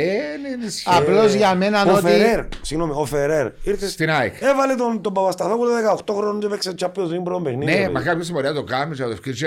Για όνομα του Θεού. Και χειροκροτούσε όλο το γήπεδο. Ότι έχει ταλέντο, έχουμε και εμείς αυτόν ταλέντο. Δεν είναι ότι δεν έχουμε. Έχουμε. Απλώς πρέπει να το δουλέψουν και να έχουν εμπιστοσύνη σε τούτα τα μωρά. Όχι τα μωρά, τους νεαρούς. Με μεταρρυθμίσεις μωρά, διότι 17-18 χρόνια νεαρούς. Να τους δείξουν αλλά και να τους καλλιεργήσουν, να τους εκπαιδεύσουν. Ακριβώς. Δηλαδή τώρα μίλησα με τον Γιάννη τον Οκάμπ προχτές. Ναι. Έτσι. Πάνε να παίξει στην Πορτογαλία. 2 παίχτες μια εβδομάδα πιο πριν έπαιζαν στην Πόρτο στην πρώτη ομάδα, 17 χρόνια, 18 πόσο είναι, με τη Μίλα στο Champions League. 2 παίχτες. Στο Champions League. Εμείς εδώ πέρα, μόλις παίξει ένας. Μικρός, 17 χρόνων. Όχι, άλλο θέλω να πω. Μόλις παίξει ένα παιδί 17-18 χρόνων, 3 εμφανίσεις, κατευθείαν στην Εθνική Αντρών. Μα άστον εκεί στην Εθνική, ελπίζω να παίξει παιχνίδια, να το δούνε. Μα είναι καλό και για τις ομάδες να το δούνε στην ηλικία του να αγωνίζουν. Μου ρεύουν μετά αύριο να έρθει, ξέρω εγώ, η Μίλαν να δει ένα παιδί δικό μας και να πει: σας δίνω 5 εκατομμύρια, φέρτε του. 2 εκατομμύρια, φέρτε του. Καταλαβαίνετε να πω. Ναι, ρε Αντώνη μου, αλλά είναι. Ή το έναν ή το άλλον. Πιστεύω ότι πρέπει να υπάρχει μια σωστή γραμμή. Ότι και οι ξένοι ποδοσφαιριστές εδώσαν στο κυπριακό ποδόσφαιρο. Βεβαίως εδώσαν. Και σίγουρα ο Κύπριος ποδοσφαιριστής. Και πήρα σίγουρα. Σίγουρα πήρα. Αλλά υπάρχει και ταλέντο στο κυπριακό ποδόσφαιρο, το οποίο πιστεύω ότι πρέπει να είναι πιο σκληρή δουλειά εκ μέρους του ποδοσφαιριστή, έστω και αν τον απογοητεύουν όπως είπες. Ναι. Αλλά το θέμα να κάνεις σκληρή δουλειά. Προσωπικά, επειδή έχω το αθλητικό μου κέντρο στη Λάρνεκα, έρχονται πολλοί ποδοσφαιριστές και γυμνάζονται. Έξτρα. Έτσι. Αυτά τα παιδιά. Έρχονται personal ή κάνουν μόνοι τους. Personal. Μαζί σου. Ναι. Ή γκρουπάκια 2-3 άτομα. Δουλεύουν έξτρα. Άρα τι έχουν τη διάθεση. Άρα δώσ' τους μια ευκαιρία. Γιατί εάν δεν τους δώσεις 1, 2, 3, 4 ευκαιρίες, πώς θα δεις ότι είναι ταλέντο. Ο Μάριος το ξέρει καλύτερα από έπαιξε ποδοσφαίρο. Θα πιάσουν την ευκαιρία αν κάποιος αν είναι ταλέντο. Μα βλέπεις τι είπε. Πάω με τους σίγουρους, λέει ο άλλος. Ο προπονητής. Τι είναι οι ξένοι, δηλαδή ένα μυαλό. Μυρώσω έναν περιστατικό τώρα που έγινε πριν 6-7 χρόνια. Όταν είσαι, άκουμε, όταν ο ποδοσφαιριστής ο Κύπριος, βάλουμε τον Κύπριο μου ξένο. Εντάξει, όταν ο Κύπριος ο νεαρός σε σωματικό και φυσικής κατάστασης είναι ένα με τούτο, εντάξει. Έχει δικαίωμα τούτος. Όταν είναι το ίδιο, εννοείς. Ναι. Όταν είναι το ίδιο. Ναι, έχει δικαίωμα ποιος, ο ξένος, ο Κύπριος. Δεν καταλαβαίνω. Εγώ τώρα είμαι ο Κυπρέος και ο ξένος παίζουμε στην ίδια θέση. Μάλιστα. Και στην ίδια ομάδα. Ναι, μιλούμε εννοώ τεχνικά πάνω κάτω. Το ίδιο πράγμα. Πάνω κάτω. Μιλώ επειδή εντιαμέ που διαφέρουν κάποιες φορές οι ξένοι. Πας στο πιο αθλητιές, πιο... αλλά αυτή τη στιγμή άλλαξε αυτό όμως. Μα γι' αυτό που λέω τώρα. Και έρχομαι και λέω τώρα από τη στιγμή που οι παίκτες σου εντιαμέ σε φυσική κατάσταση και δύναμη και τεχνικά πάνω κάτω λέω σου εν το ίδιο, θα το έχεις το δικαίωμα. Εντάξει, σίγουρα, αλλά είναι το που λέει ο Αντώνης, επειδή το φέρνω από το εξωτερικό και αν είναι στο ίδιο επίπεδο με τον Κύπριο ποδοσφαιριστή, το μυαλό του προπονητή δουλεύει. Μα τούτον έφερα τον άλλον ύβρα, τον δαμέ. Σημαίνει ότι τούτον που έφερα πρέπει να μου δώσει το κάτι τέτοιο. Παραπονίστο. Και επιμένεις παραπάνω από ότι τον Κύπριο ποδοσφαιριστή. Είναι αλήθεια τούτο. Οι ξένοι ποδοσφαιριστές που έχουν έρθει Κύπρο σίγουρα έχουν βοηθήσει. Τώρα, άμα έρθει ένας Βέσκο, ένας Γκόκιτς, ένας Σάμποριτς, ένας Πόλιαριτς, ένας Μωράης στην πιο σύγχρονη εποχή. Ένας Κεσπάγια. Ένας Αίλτον, ναι ρε παιδί μου, με τα χίλια μαζί τους. Αλλά να έρθουν τέτοιοι παίχτες ρε παιδιά. Δεν έρχονται πλέον. Άρα λοιπόν... Δεν υπάρχουν νομίζω. Άλλαξε το ποδόσφαιρο λίγο τα τελευταία χρόνια. Άλλαξε πάρα πολύ το ποδόσφαιρο, αλλά υπάρχουν παίχτες. Δεν μπορούμε να πούμε. Μιλώ κράχτες ποδοσφαιρικά μέσα στο γήπεδο. Όχι κράχτες. Όχι να τους φέρω για να πάρω σύνταξη. Ναι, ακριβώς. Φέρ τους 18-19 χρονών. Μα 18-19 πρέπει να κάνεις το σκάουτινγκ, να τους βρει. Ο Ριβάλτο, ξέρεις τι μου είπε μια μέρα. Μου λέει στην Μπαρτσελόνα, μου λέει. Είχε ένα μάνατζερ εκεί πέρα και προς τιμή του έτσι χαριτολογώντας μου λέει: Βλέπεις αυτό, μου λέει για μένα. Τον πάρεις Μπαρτσελόνα, μου λέει αυτό. Για μένα τώρα στην ψυχή, χωρίς να μου πει τίποτα. Ένα μάνατζερ που ήρθε από την Μπαρτσελόνα για σκάουτινγκ, κάτι έτσι. Τέλος πάντων. Και μου λέει, παρακολουθούσα έναν παίχτη. Ο Ριβάλτο. Όχι, η μάνατζερ στην Μπαρτσελόνα. Ναι. Τότε εποχή. Πώς θα παρκάρει το αυτοκίνητο του στο πάρκινγκ του. Στην περιφορά του. Στο πάρκινγκ του προπονητικού. Ναι. Εάν πήγαινε στην πόρτα και τον αγκάλιαζαν οι φύλακες, σημαίνει ήταν αγαπητός. Ναι. Τον παρακολουθούσαν έξω που έβγαινε στο εστιατόριο, ο τρόπος που συμπεριφέρει, ο τρόπος που τρώει, ο τρόπος που μιλάει. Όλα. Αντώνη μου, αυτό είναι στο τούταξα με έχουν και την ευχέρεια λόγω του να τα κάνουν. Να τα κάνουν, ναι. Γιατί έχουν ένα σύστημα και ένα τμήμα σκάουτι. Ναι, βάσο μου. Το ένα έτσι έχουν εκείνο, έχουν τ' άλλο, έχουν τ' άλλο. Εμείς τι κάνουμε όμως εδώ πέρα. Έχουμε επαγγελματικές απαιτήσεις με ερασιτεχνικά μυαλά. Με ερασιτεχνικές συμπεριφορές. Είναι έτσι. Αν θέλουμε να ανεβάσουμε το επίπεδο μας, εννοούλα που πρέπει να ανεβάσουμε. Καλά, αυτό δεν. Εντάξει, τώρα είναι τραγικό, αναφέρνουμε το κάθε φορά για τις εγκαταστάσεις. Συγγνώμη, Βασό. Να το αναφέρεις, Χρυσέ μου. Τώρα που μπήκες στην ΑΕΛ. Ένα παίχτη να μην φέρεις το χρόνο, μπορείς να κάνεις παπάδες, να το πω κυπριακά, σε αποκατάσταση. Μετά από παιχνίδια, όχι να κλαίμε και να λέμε παίζουμε 2 εβδομάδες, 6 παιχνίδια και είμαστε κουρασμένοι. Ωραία, παιδιά. Ο άλλος πάνω στις οικοδομές. Δουλεύκεις μες στο. Όχι μόνο αυτό, Βάσο. Εγώ ήμουν στην ΑΕΚ και κάναμε προόδους στους Τρακομακεδόνες πριν να πάμε στα ΣΠΑΤ. Και κάποιες φάσεις ήμουν λιώμα. Όταν μιλάμε λιώμα, τώρα καταλαβαίνεις να πίνεις ταξίδια Champions League. Στην Ελλάδα, από Αθήνα να παίξεις στον ΠΑΟΚ, να φύγεις ώρα 4, να έρθεις πίσω, να πας εξωτερικό και αυτά. Ήμουν λιώμα. Ξέρεις τι έκανα. Άλλαζα τη διαδρομή μέσα στο χειμώνα, χιόνια και έβλεπα κάτι. Νομίζω Αλβανοί ήταν στο κρύο έτσι και περιμέναν να έρθουν να τους πάρουν να πάω δουλέψουν οικοδομές για 2 ευρώ την ώρα, μέσα στο χειμώνα. Καθόμουν και τους έβλεπα 2 λεπτά, άλλαζα κλικ και λέω: Είσαι βλάκας. Έβρισα τον εαυτό μου. Ναι. Και πήγαινα με άλλη ιδέα στην προπόνηση. Ναι. Πρέπει να βρει ο καθένας τον τρόπο του. Το motivation του. Μπράβο. Το motivation. Αυτό το πράγμα πρέπει να κάνει. Ναι, ναι, αλλά εντάξει, υπάρχουν μερικές φορές. Όσο δεν το θέλουμε, εξωτερικό με Κύπρο, ακόμα είμαστε αρκετά πίσω σε πολλά πράγματα. Αλλά και εσύ ξεκινώντας, τελειώνοντας τις σπουδές σου, ερχόμενος στην Κύπρο και δουλεύοντας και σε ομάδες, έχεις ζει ομάδες που έκαναν τις διαφορές. Και μιλώ για Ανόρθωση, ΑΠΟΕΛ, Ομόνια, Απόλλων, ΑΕΚΑΕΛ. Όλοι έχουν ευρωπαϊκές παρουσίες σε ομίλους. Που αν θυμάσαι, πριν 20 χρόνια, ήταν κάτι το εξωπραγματικό. Μα δεν διαφωνώ ότι βελτιώθηκε το κυπριακό ποδόσφαιρο. Αλλά πιστεύω ότι έχει πολλά ακόμα περιθώρια. Δηλαδή, έχω πει πολλές φορές ότι βασικό ρόλο παίζουν οι εγκαταστάσεις και η αποκατάσταση που στο εξωτερικό δίνουν εκατομμύρια. Ναι, πολύ σημαντικό κομμάτι. Δηλαδή, αν δείτε το καινούριο ντοκιμαντέρ στο Netflix, αν δεν κάνω λάθος, ο δρόμος προς το Wembley της Ιταλίας. Της Εθνικής Ιταλίας. Κάνουν ταξίδι και πηγαίνανε πίσω στην Ιταλία, γιατί είχαν όλα στην αποκατάσταση. Τι να σας πω, ότι έχουν δωμάτιο που είναι έτσι όπως αυτό, με πλην 120 βαθμούς Κελσίου και μπαίνεις μέσα και γίνει ένα σοκ στο σώμα, να σε ξεκουράσει.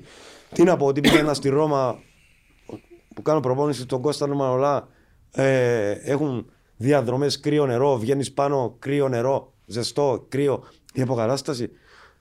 Όλα αυτά, κάτσε Βάσο. Ένα παίχτη να μη φέρεις, τα έχεις φτιάξει εδώ πέρα. Εντάξει, αλλά εσύ και ομάδες που δουλέψανε με ξένους τεχνικούς διευθυντές, που τούτα όλα τα πράγματα που λες εσύ, είναι αυτά ποτέ σαν εισηγήσεις. Να μου πεις ευκαλία, δεν έρχονται. Έρχονται, ο γυμναστής του θα έρθει να σου πει γυρεύω κάποια αποκατάσταση. Όταν γυρεύει κάποια αποκατάσταση, ένα μηχάνημα αποκατάστασης, ένα δωμάτιο αποκατάστασης. Εξαρτάται στην κατάσταση που βρίσκεσαι εσύ ο ίδιος, αν μπορείς να εκπληρώσεις. Μα αυτό είπα. Έναν παίχτη μην πάρεις. Τούτο που είναι αρχής της χρονιάς. Που 300-400 χιλιάδες μπορείς να τα φτιάξεις αυτά τα πράγματα. Και όταν φτιάξεις αυτά τα πράγματα, θα δεις. Ότι να βγάλεις καλύτερες προσπάθειες. Όχι μόνο αυτό, θα έχεις καλύτερα αποτελέσματα. Πας στην αποκατάσταση, Άντωνη, που λέεις πόσες μέρες θέλει ο οργανισμός, επαγγελματικά μιλούμε, να ξαναμπορεί να παίξει. Ακόμα ένα 90 λεπτό. Εντάξει, εξαρτάται από το επίπεδο το οποίο βρίσκεται. Είμαι και ψηλά επίπεδα. Κοίταξε, αν κάνει όλα αυτά που τα κάνουν, γιατί παίξαμε τον Μπαρτσελόνα στο Γουνό Γάμπα. Έχουν αυτά τα πράγματα όλα, παιδιά. Βλέπετε, ο Μέση τότε, Τετάρτη Κυριακή, Ρονάλτο, ιστορία. Αυτά που σας έχω πει είναι διατροφή. Όχι, ενώ σου πόσες μέρες θέλει. Δηλαδή σε 48 ώρες. Δηλαδή πες Τετάρτη. Μπορεί να παίξεις Σαββάτο. Και Σαββάτο. Εντάξει. Η αποκατάσταση μπορεί να γίνει. Έρχομαι, λέω σου. Τώρα σε ψηλό επίπεδο που υπάρχει η αποκατάσταση μπορεί να γίνει Τετάρτη Σάββατο. Ή Τετάρτη Κυριακή. Συνήθως. Πάμε στην Κύπρο, στα επίπεδα της Κύπρου. Παίζω Τετάρτη. Μπορούμε εμείς οι ομάδες οι οποίες δεν έχουμε τα πράγματα, μπορούμε να παίξουμε το Σαββάτο. Αυτό ξεκινάει από τις προπονητικές μεθόδους, παιδιά. Τι θέλω να πω, ότι στην προετοιμασία. Που μπαίνουν οι βάσεις. Πρέπει Τετάρτη Σάββατο να είναι πολύ δυνατή προπόνηση. Σαν παιχνίδι. Ή σαν παιχνίδι ή δυνατές προπονήσεις. Ακόμα πιο δυνατές και από τον αγώνα. Καταλαβαίνετε. Εγώ πιστεύω σε αυτό το κομμάτι. Στην προετοιμασία. Χτίζεται στην προετοιμασία η φυσική κατάσταση. Ναι, και την συντηρείς και την αναπτύσσεις ανάλογα με την εποχή και στην αγωνιστική. Ναι. Δεν μπορεί να την παρατήσει η φυσική κατάσταση στην αγωνιστική. Συνέχεια δουλεύεις. Μια φορά τη βδομάδα. Ή στο γυμναστήριο. Δηλαδή η ενεργητική αποκατάσταση, Μαρία, είναι πολύ σημαντική. Και το prevention που κάνεις πριν την προπόνηση είναι τεράστια σημασία. Αλλά τι κάνεις, αυτό έχει σημασία. Ναι, εντάξει. Ναι. Και πώς το κάνεις, αυτό έχει σημασία μεγάλη.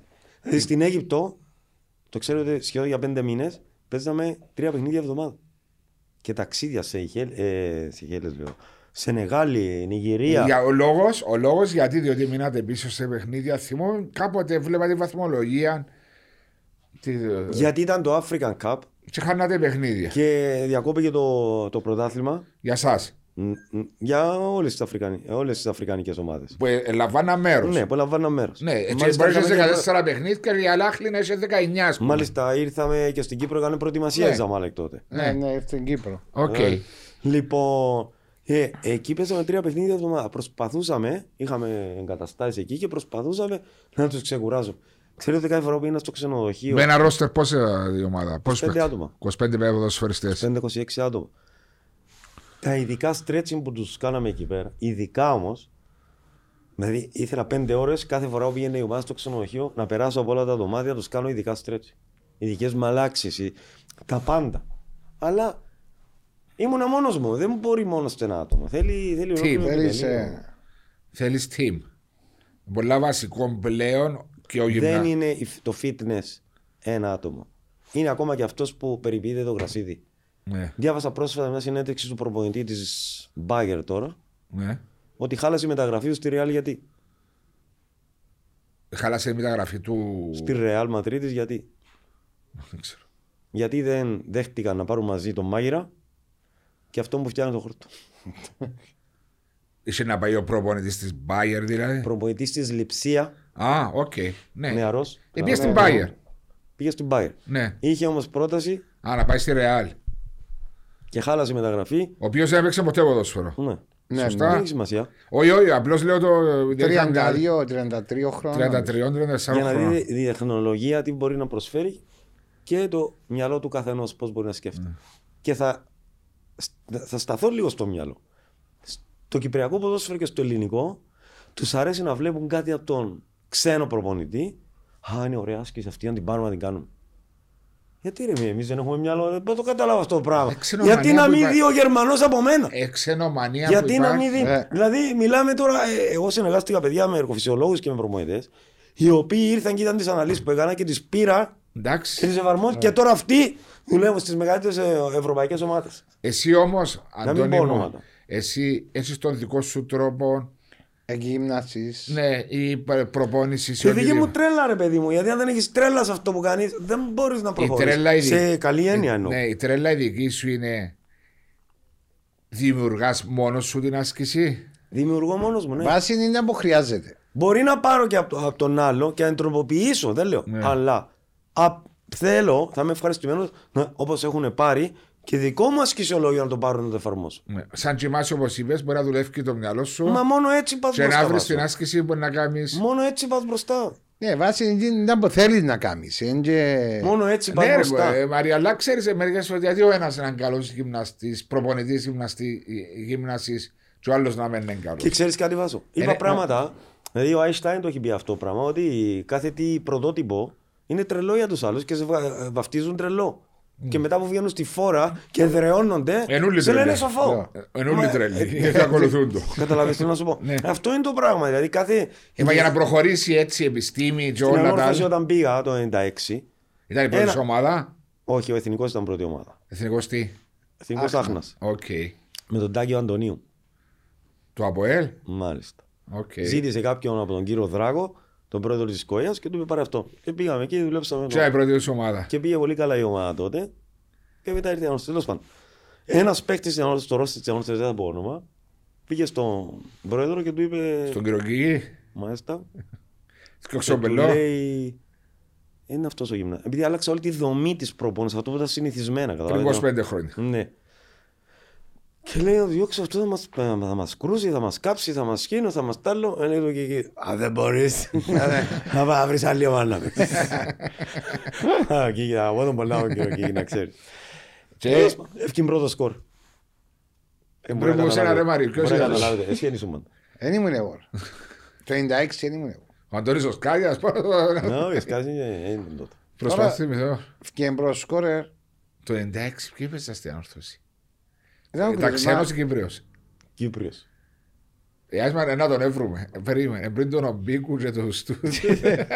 Κύπριος ρε το 96 ρε. Εν και ευκεί προς σκορφκή. Ο Μάριος ο Νεοφίλου μετά με πει. Όχι ήμουν μετά εγώ. Θα ευκεί προς σκορ.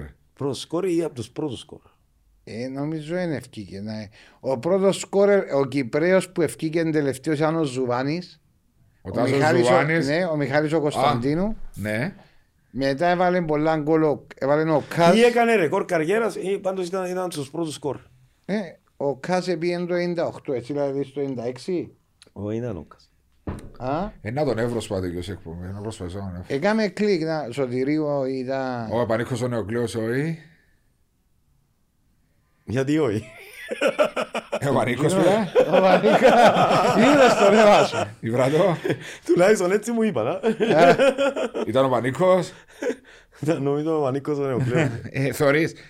Μεγάλωσα μαζί με τον Πανίκο. Είμαστε γείτονες. Που λες. Και μετά είχαμε άψογη συνεργασία και φιλία με τον Πανίκο. Να ξέρεις. Άσο επήρε μας προετοιμασία. Άκουμε τώρα. 5 ώρες. Υπερατλαντικός ταξί να πάμε στην Αυστρία. Παραμύκια τώρα που λέει. Υπερατλαντικός ταξί. Έτσι αυτή ο Αντώνης τότε. Όχι, δεν πάσω για ταξί. Υπερατλαντικό ταξίδι να πάμε. Ξεκίνησαμε νύχτα, η ώρα 10, φτάσαμε η ώρα 8 το πρωί. 4 ώρες με το αεροπλάνο. Για προετοιμασία. Ναι, 4 ώρες με το αεροπλάνο, 4 ώρες με λεωφορείο. Έναν κάρτο φτάνουμε, έναν κάρτο φτάνουμε. Πήγαμε 4 κάτι. Πήγαμε, φάμε και πέσαμε και σηκωνούμαστε. και θεωρούμε γραμμή τα ελκύθρα. Ρε, αφού είμαι αγαπηρέλα του. Ρε, τώρα έτσι αγούνα. Έχει απώλεια μνήμης, ρε. Έχω απώλεια. Θα σου τους φέρω ούλους αμεγιούς που διάει προετοιμασία. Είναι τα μούνα μου, ρε. Εκατοστάριν, εκατοστάριν ελκύθρα. Και όμως, ρε, Μαρία. Ήταν η προπόση που τα ελκύθρα αρέσκαν μου πολλά. Και βοήθησε εσάς. Και όμως, ρε Μαρία, τα ελκύθρα, αν διαβάζεις το καινούργιο βιβλίο Καινοτομίες του Πλάνου Προπόνησης, το καταργώ. Ναι, αλλά τότε ήταν καλά. Τότε ήταν κάτι άλλο. Τότε το βιβλίο που. Μα μέχρι και σήμερα το. Τότε το βιβλίο που έκανε, που έγραψες, σωστά. Ναι. Γιατί καταργούνται όμως τα. Διότι το εξηγώ μέσα. Με το βάρος, επειδή. Υπάρχει μια σκληρότητα στην κίνηση. Και τούτο. Επειδή κάτσα μελέτησα, έγραφα στατιστικά. Ας πούμε, έλεγε μου ο Δημήτρης Βανόρε, πονώ λίγο να δώσει κεφάλι μου. Έγραφα πάντα στατιστικά πώς ένιωθαν κάθε παίχτης. Και είδα ότι. Οι παίκτες δεν παραμονιούνται για να τα αποφύγουν, παραμονιούνται γιατί είναι αλήθεια. Και τώρα πλέον έχει μπει πιο, μέσα πιο ελαστική δύναμη. Να πω για το βιβλίο, Αντώνη, είναι καινοτομίες στο πλάνο προπόνησης. Είναι ο τρόπος εκύμνασης από τις εμπειρίες τις δικές σου στις ομάδες, σωστά. Ναι, η λέξη καινοτομίες λέει ότι πολλά, όπως αναφέραμε τώρα με τα ελκύθρα, καταργούνται που χρησιμοποιούσαμε πιο παλιά και πάμε στις καινούριες μεθόδους, οι οποίες καινούριες μεθόδους πιο ελαστική δύναμη. Οι ασκήσεις, όπως αναφέραμε και προηγουμένως, ότι πλέον δουλεύονται με το fitness με ασκησιολόγιο με την μπάλα, οι αναλύσεις, οι απαιτήσεις κάθε θέσης μέσα στον αγωνιστικό χώρο. Επίσης, βλέπω πολλούς ακόμα και κάνουν εργομετρικά στο διάδρομο. Αυτό τι είναι, να καταργηθεί. Δεν είναι στο διάδρομο. Το εργομετρικό. Όχι τα εργομετρικά, στο διάδρομο. Ναι, είπες τα εργομετρικά. Ναι. Το εργομετρικό ποτέ δεν θα καταργηθεί. Αλλά πρέπει να γίνεται σε συνθήκες οι οποίοι αγωνίζονται ποδοσφαιριστές. Μέσα στο γήπεδο. Εξηγώ γιατί. Βέβαια. Έχει στο διάδρομο. Έτσι. Υπάρχει μια ευθεία. Ο Μάριος είναι 80 κιλά. Και εγώ είμαι 120 κιλά. 2 μέτρα και ο Μάριος ένα 70 παραμοσχά. Την ώρα που θα τρέχει με 18 χιλιόμετρα ταχύτητα στο διάδρομο και πατάει το πόδι του στο διάδρομο, δεν παίρνει ο αθλητής το πόδι του πίσω. Το παίρνει ο διάδρομος. Συμφωνείτε? Ναι. Τώρα που θα πατήσω δηλαδή, θα το πάρει ο διάδρομος. Άρα αδρανοποιούνται οι μύες του ισχύου. Αδρανοποιούνται τα τρακεφάλι και ούτω καθεξής. Ενώ όταν τρέχεις μέσα στο γήπεδο. Θέλω διπλάσια δύναμη εγώ που είμαι πιο μεγάλος παρά ο Μάριος. Ναι. Να μετακινηθώ. Άρα το αποτέλεσμα είναι. Γιατί γίνονται, ακόμα γίνονται στο διάδρομο τα εργομετρικά. Αυτό εντάξει, δεν μπορώ να το. Ναι, όμως στο γήπεδο πιο τεστ. Υπάρχουν πρωτόκολλα τα οποία γίνονται στο γήπεδο. Εγώ παραδείγματος χάρη στην Αίγυπτο, όταν έχω πάει, βρήκα κάτι, το έκανα γιατί δεν είχαμε τα απαιτούμενα εργαλεία. Το έκανα, έκανα μετρήσεις, πήρα ένα κομπιουτεράκι, μου έκανε κάποιες νόρμες. Να βγαίνουν αυτόματα τα αποτελέσματα και κάναμε εξαιρετικά αποτελέσματα. Δηλαδή, πλέον δεν είναι για μένα, μπορεί να είναι πρωτοποριακό αυτό που λέω, ή μπορεί να είναι και λαθεμένο, το πιστεύω όμως και θα τα χτίσω πάνω σε αυτό. Δεν είναι η σφιγμή. Είναι η απόσταση και η ταχύτητα. Αυτό παίζει ρόλο στο ποδόσφαιρο. Η ταχύτητα και η απόσταση και επαναλαμβανόμενη ταχύτητα, αυτό που έχω πει. Το repeat speed ability. Μπράβο. Σωστά. Μπράβο. Δηλαδή, όταν τρέξει μια απόσταση 320 μέτρα, παραδείγματος χάρη, σε 75 δευτερόλεπτα, σημαίνει τρέχεις με 15 ταχύτητα. Εάν στο παιχνίδι οι ανάγκες με 15 χιλιόμετρα ως 20 είναι 1500 μέτρα, άρα πρέπει να τις καλύψεις στην προπόνηση. Από εκεί πάνω από 20 με 25 μπορεί να είναι 500 μέτρα για κάποιους, για 300 για άλλους. Εξαρτάται από τη φάση του παιχνιδιού. Αναλόγως. Σαν μέσο όρο, πρέπει να τα καλύψεις στην προπόνηση. Άρα πρέπει να τις μετρήσεις, να καλύπτεις τις ανάγκες που έχει το παιχνίδι. Συγγνώμη που σε διακόπτω και πάω κάπου αλλού τώρα. Πριν αρχίσουμε, μιλούσαμε off camera ότι η θέση του στόπερ είναι η θέση επαγγελματικά και με επιστημονικά που έχει τα πιο λίγα τρεξίματα, σωστά. Έτσι καταλαβα. Ναι. Ποια είναι πιο λίγα τρεξίματα. Λιγότερες καλυπτόμενες αποστάσεις. Λιγότερες καλυπτόμενες αποστάσεις. Ποια θέση στο ποδόσφαιρο είναι εκείνη που ο ποδοσφαιριστής τρέχει παραπάνω? Είναι όντως ο χαφ. Αλλά ο χαφ μπορεί να τρέχει και δεξιά-αριστερά. Περίμενε όμως. Όχι εντάσεις. Εξαρτάται και από το σύστημα που παίζει. Αν παίζω με τρεις πίσω, ενώ fullback. Που κρατάω την γραμμή. Σε συνδυασμό και με τον back. ναι, το κεντρικό. Ναι, ναι, ναι, αλλά οι εντάσεις του half είναι πολλά διαφορετικές που ενός winger ή ενός fullback. Βεβαίως είναι εντελώς διαφορετικές, γιατί οι back και οι winger συνήθως κινούνται στην ευθεία και κλείνουν μέσα. Ενώ μέσα στο half πάμε παράλληλα. Οι half ναι, πρέπει να συμμετέχουν και στο αμυντικό παιχνίδι και στο επιθετικό παιχνίδι. Μα και ο κάθε παίκτης, και ο επιθετικός και ο fullback κάνει το. Ναι, αυτοί όμως επιβαρύνουν περισσότερο βάρος, γιατί υπάρχουν. Μπορεί να τρέξει από περιοχή σε περιοχή. Την ώρα που δεν είναι η αντίπαλη ομάδα, ας πούμε, παίζει την μπάλα από πίσω, πρέπει να μαρκάρουν. Αν η μπάλα περάσει, πρέπει να τρέξουν. Μετά πρέπει να πάρουν την μπάλα. Καταλάβες. Ενώ οι αμυντικοί, μόλις δώσουν την μπάλα στους χαφ, εκεί απελευθερώνονται λίγο. Μπορεί να συμμετέχουν. Συμμετέχουν σίγουρα και επιθετικοί, αλλά δεν είναι τόσο η ένταση. Αυτό αναλογίζεται και η καταγραφή αυτών των δεδομένων ότι ο Κριεσμάν, παραδείγματος χάρη, αν δεν κάνω λάθος, έτρεξε 11 χιλιόμετρα στον τελικό Γαλλία-Κροατία, στον τελικό του παγκοσμίου κυπέλλου. Ναι. Ενώ ο Βαράν έτρεξε 8 χιλιόμετρα. Μια μεγάλη διαφορά, 3 χιλιόμετρα διαφορά. Στους ομίλους του Champions League, ο Μέση έτρεξε 7 χιλιόμετρα. Ναι, αλλά τα 7 χιλιόμετρα μπορεί να είναι επιτάχυνση. Πρανταχύτητα. Έβαλε 2 γκολ και έκανε και 2 ασίστ. Καταλαβαίνετε να πω. Συμφωνώ. Και τρώει κάποτε NGP ό,τι διαβάσαμε. Σίγουρα, αλλά και το μυαλό to save energy και να προσφέρεις τα περισσότερα. Ξέρουν, να σου πω κάτι. Παράδειγμα, πιάμε τον Μέση τώρα χαριτολογώντας. Ο Μέση ξέρει και πότε να τρέξει και πότε να κάνει ταχύτητα. Ήταν και ο σύστημα της ομάδας, έτσι. Και πότε να πρέπει να κάνει τη διείσδυση. Αυτό λέμε. Εν το βλέπεις όμως στο αμυντικό κομμάτι. Με τον Παναθηναϊκό, τον έβλεπα από τον πάγκο. Καθόνα στην πλάγια γραμμή, μπορεί να είναι και 3 λεπτά να είστε και εκεί. Έπαιζαν οι άλλοι, κούραζαν του αντιπάλου. Πάμε, παίρνετε την μπάλα. Να σε ρωτήσω κάτι άλλο, Αντώνη μου. Δεν είμαι απορία μου έτσι με τα χρόνια. Κάποτε και εγώ όταν κοιμούμαι σκέφτομαι τον ποδόσφαιρο. Σκέφτεσαι προπονήσεις? Όχι προπονήσεις. Σκέφτομαι η φυσική κατάσταση. Είναι η φύση, το nature. Και είναι για το ποδόσφαιρο 90 λεπτά να αντέχουν, ας πούμε, και να λέμε πάμε παράταση. Την κουρασμένη ομάδα. Γιατί, ας πούμε, ως τα 90 λεπτά υποτίθεται αντέχει το σώμα, ο αθλητής, ο ποδοσφαιριστής να είναι σε καλή κατάσταση, ενώ στο extra time, ας πούμε, βλέπεις ότι καταραίουν και κουράζονται. Κοίταξε Βάσο. Εκτίζεται παραπάνω να αντέχει κάποιος. Παίζει ρόλο, φυσικά, το nature που λες, το κάθε αθλητή. Ναι. Το DNA του. Κατάλαβες. Δεύτερον, οι προπονήσεις στην Ευρώπη συνήθως στις μεγάλες ομάδες είναι 55. Η Bayer κάνει 55 λεπτά, μια ώρα προπόνηση. Διότι παίζουν τα παιχνίδια Τετάρτη Σάββατο. Ναι, αλλά πιεστικά όμως. Ναι. Εκεί στο extra time παίζει πάρα πολύ ρόλο τα ψυχικά αποθέματα του καθενός. Το motive που έχει ο καθένας. Άρα είναι περισσότερο ψυχικό που μπορεί να σου προκαλεί και κούραση. Μπαίνει και το ψυχικό, μπαίνει και το κίνητρο, το χαρακτηρισμός του νικητή, η συγκέντρωση. Όλα αυτά παίζουν πολύ ρόλο στο extra time. Δηλαδή στο extra time μπορεί, από το πω, όλοι ζεριλίκοι, αλλά αν μπορεί να σε πιάσει απαραγεύμα να χάσω και να εξουθενωθείς. Ναι, δεν μπορώ άλλο. Εκεί που δεν μπορώ άλλο, τελειώνεις. Δηλαδή, να σου πω κάτι. Όταν λέμε να μας πούνε τώρα, παιδιά, βγείτε έξω γρήγορα. Ναι. Άρα να κάνουμε έτσι, να σηκωστούμε να πούμε έξω γρήγορα. Όταν πάει να γίνει ένα σεισμός, πώς θα βγεις έξω? Βουρητός. Άρα λοιπόν, το ίδιο πράγμα, συνέστημα, έχει ο κάθε ποδοσφαιριστής στην κούραση. Ναι. Και ο καθένας συμπεριφέρεται διαφορετικά.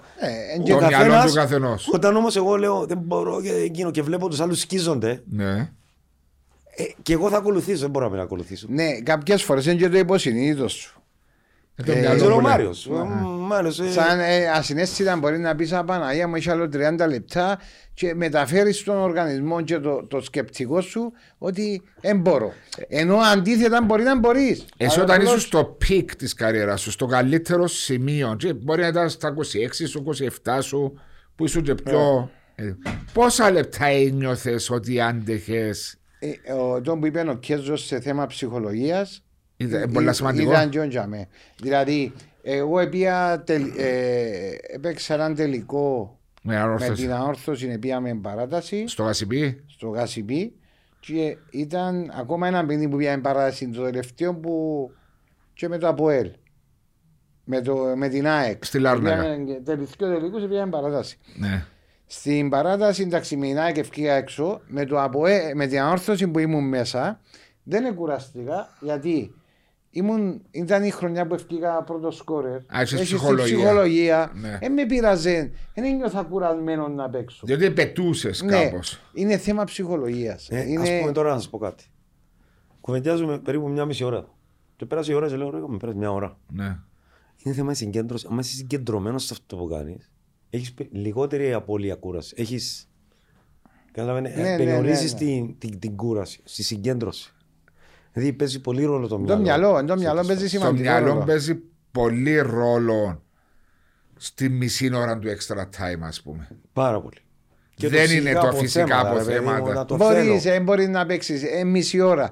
Εντζέμπον το μισή ώρα. Ναι, αλλά πέφτουν και περισσότερο οι ρυθμοί. Αλλά πρέπει να. Απλώς είναι η απορία μου. Ενώ πιο κατάλληλος άνθρωπος να ρωτήσω γιατί ο οργανισμός του ανθρώπου. Διότι ο οργανισμός του ανθρώπου βάζω δεν μπορεί να αντεπεξέλθει μετά από 50 λεπτά κάποιας δυνατής προπόνησης. Κλατάρι. Ναι, 50-60 λεπτά δεν μπορεί ο οργανισμός. Όταν τον πιέσεις, εντάσεις. Απλά, άμα κάνεις περισσότερο, γι' αυτό επιμένω στη μια ώρα και μια ώρα και τέταρτο προπόνηση, μάξιμου, μια μισή. Γιατί μετά ο οργανισμός απλά κινείται, απλά λειτουργεί. Ναι. Καταλαβαίνετε τι να πω. Μα κουράζεται ο Τζόρας, είναι αφομοιώνει για να αποθέτει. Βέβαια. Ναι. Εδώ κάνεις ένα μάθημα, ας πούμε, θεωρητικό. Πόση ώρα να παρακολουθείς. Ας πούμε να κάνει κάποιος προπονητής ένα μάθημα και μιλάμε μια ώρα. Σας λέω στα 15 λεπτά αρχίζουν να γίνουν, ας άδουν τις κάλτσες τους όμως να γυρίζει. Να μουρμουράτε γαμώ τον χρόνο. Να κάψω στρίχες του ορφή. Είναι έτσι ρε βέβαια. Χάνεται συγκέντρωση. Ακούεις, εμείνα μας ο Κέζο λέει, ο Έγγελ 30 λεπτά, μα πόση ώρα και όταν απτήρα εξίασα εγώ αυτένω το μορφήν πήρε φωτιά. Έτσι όμως είδα εγώ σου λάδω. Εγώ σου λέω, του ζω. Όχι, δεν κάνω απτήρα ρε και πέσα. Πήρες τώρα απτήρα στο βάγιο. Εντάξει, εγώ πάντως παρακολουθώ να μιλήσαμε προβολείς περισσότερο. Τους έβλεπα, η γλώσσα τους όμως σαν να έλεγα. Άντε ρε δεν γιορτή. Αφού ήταν και στο έκανα το μεγάλο να μητσάνεις κάτω και πήρα σαν να το ανάψω. Στην ώρα που πήγα να πειράξω έφυγε μου και ο Γιάννη και έβαλα το στο φουλ τη φωτιά. Κάμνω το έτσι, επήραν οι τρίχες, του μάνι, ξέρεις μυρίζει η τρίχα. Έτσι έκωσαν και ο μάθημα, το λαό σε φύαμε. Σε κάποια φάση, πήγα στο παιδαγωγικό μου πριν να διοριστώ. Εγώ μου αρέσει θεωρία. Σε κάποια φάση πια να μπω με νερό και σηκώσα ρίχο πάνω. Δεν μου να μπορώ να σε καθίτσω. Βάλω ρόλο, ζεσό, αντέχω άλλο. Αν μπορεί να είναι φύαμε. Να σου πω, Αντώνη, ότι το πράγμα όμως είναι και σημαντικό σε όλα τα πράγματα που συμβαίνουν. Δηλαδή, μπορεί να είναι, όπως είπες εσύ, προπόνηση 50-55 λεπτά, full εντάσεις. Όχι καθημερινά. Ναι, Τετάρτη Σάββατο, ας πούμε, που you build κάπως. Ναι, στην προετοιμασία, στην αγωνιστική περίοδο, άλλες μέρες και αυτά. Όπως είναι και το μάθημα που πρέπει να είναι συγκεντρωμένος ένας ποδοσφαιριστής, ένας άλλος, 10-15 λεπτά. Δεν μπορεί παραπάνω. Δεν μπορεί παραπάνω. Ναι. 15 λεπτά είναι το max. Κοίταξε, και αυτά για να δουλεύεις και στην πρακτική, στην προπόνηση, πώς θα παίξεις ο προπονητής. Ναι, αλλά την όπου βάλεις μες στην αίθουσα. 15 λεπτά, Βάσο μου, 12 με 15 λεπτά είναι το max. Μετά χάνεσαι. Μετά χάνεται η συγκέντρωση, μετά. Δεν μπορεί ατομικά να το αποθηκεύσεις καλύτερα ένας ποδοσφαιριστής, πιστεύω, ναι. Δουλεύεις παραπάνω με επικεφαλίτες. Πας στον πίνακα, κάνεις τσιόν, κάνεις τούτο, εμπεριτά. Ό,τι κάνεις είναι να κάνεις πριν Δευτέρα στην Παρασκευή. Αλλά και εσύ ο ποδοσφαιριστής, έχεις την εμπειρία, και εσύ έπαιξες ποδόσφαιρο. Έπαιξες ποδόσφαιρο. Έχεις την εμπειρία έτσι ώστε το κάθε σύστημα, τότε ήταν διαφορετικές εποχές που έπαιζαν ποδόσφαιρο. Εσύ όμως επειδή κάνεις και προπονητική ποδοσφαίρου, να το αφομοιώνεις σαν προπονητής, αλλά πόσο δύσκολο είναι να το περάσεις. Αυτό το δύσκολο να το περάσεις. Ξέρεις τι έχω παρατηρήσει. Ας πούμε, παίκτες οι οποίοι ψηλό επίπεδο, ρε παιδί. Σε δυσκολεύκονται. Όχι. Ναι, δεν σημαίνει ότι έπαιξε ποδόσφαιρο, ότι μπορεί να μεταδώσει, μπορεί να γίνεις προπονητής. Αυτό λέω, ναι. Συμφωνώ πολύ. Που δεν τους άρεσε οι προπονητές να μιλούν πολλή ώρα. Τώρα βλέπω να μιλούν με τις ώρες. Καλούν τα αποθυμένα τους. Παρά το κατάλαβα αυτό το πράγμα. Ξέρετε, μπορεί να πεις την ψυχοσύνθεση του άλλου. Μπορεί να το κάνω και εγώ αυτό, έτσι. Πρέπει να έχεις Πρέπει να ελέγχεις. Και εγώ παράδειγμα που πέρσι, που ήμουν στις ομάδες. Που ήσουν πάνω στις βαθιές σου να ακούς το προβάδι. Μόλις έβλεπα το ρολόι μου να με ξεπεράσω τον χρόνο, γιατί ήξερα ότι κουράζεις πλέον. Και δεν αφομοιώνουν τίποτα, δεν κερδίζουν τίποτα. Πατσίνο που λαλείς, η προβόηση είναι μέσα στην εβδομάδα. Το να αφομοιώσουν το σύστημα που θέλω ή τον τρόπο παιχνιδιού που θέλω ή τι έμουν να κάνω, πρέπει να δουλέψω πάρα πολλά στην προπόνηση. Και με ατομικά και με υποομάδες και όλη την ομάδα. Για να βγει που θέλεις. Και πρέπει να έχεις συνεχόμενες επαναλήψεις για να το εμπεδώσεις. Δηλαδή τη φιλοσοφία που έχεις και τον τρόπο που θέλεις να παίξεις. Τον το πράγμα κάνεις. Αντώνιο, μου παρακολουθάς το πρωτάθλημα μας παιχνίδια? Έχει του ραδιοφώνου, ναι, αλλά δεν έχω. Ραδιοφώνου. Ναι, έχει το ραδιοφώνου ακόμα έτσι. Μ' αρέσει έτσι, ακούω, μπορεί να δουλεύω σε ραδιοφώνου. Καταλάβεις να που λέω. Η αλήθεια είναι ότι έξω και ομάδα καμία επίθεση, ρε παιδιά. Δεν τα τόσα ονόματα. Αλλά δεν τον παρακολουθώ. Πάει γήπεδο. Πάω γήπεδο, έχω πάει 4-5 φορές φέτος. Ούτε βλέπεις στιγμιότυπα την νύχτα. Όχι, όχι. Δεν το κάνω επίτηδες. Δεν το υποτιμάς. Απλώς. Όχι. Απλά δεν έχω το χρόνο. Τα συνδρομητικά κανάλια.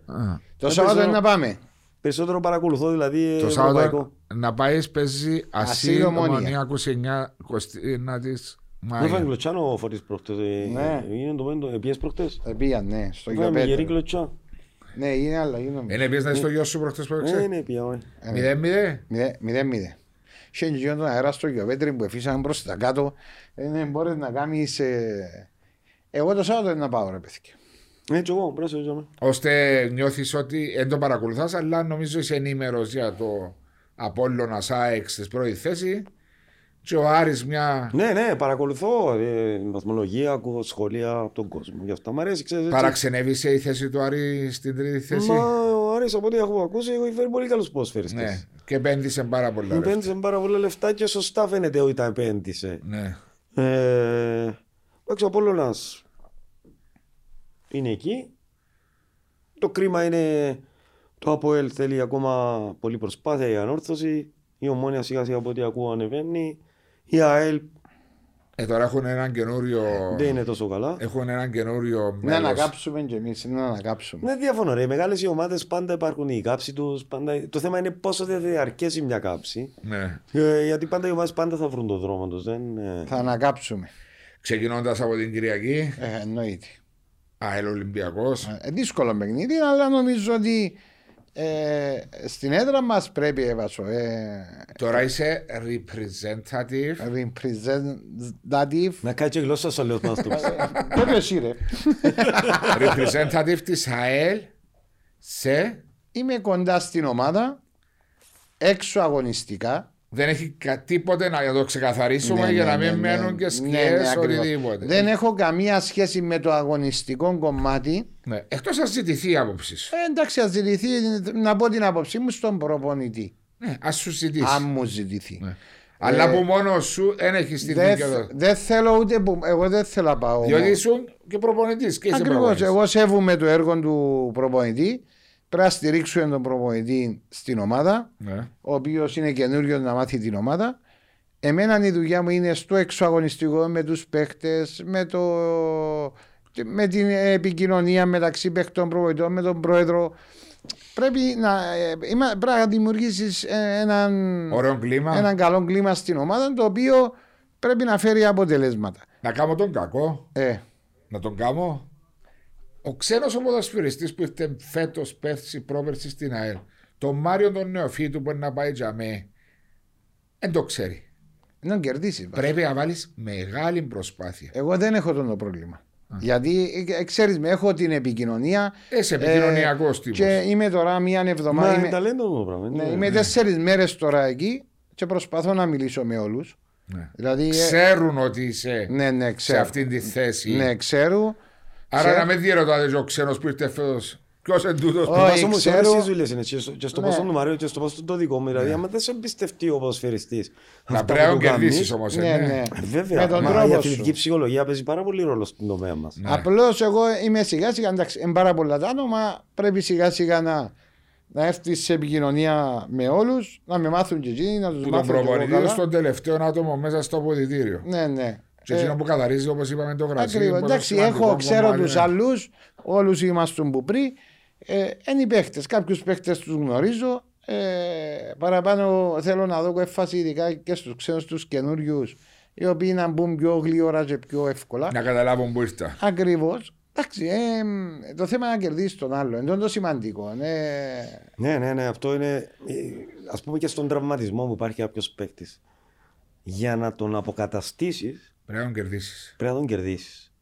Την αποκατάσταση δεν την κάνουμε εμείς. Την κάνει ο ίδιος ο ποδοσφαιριστής.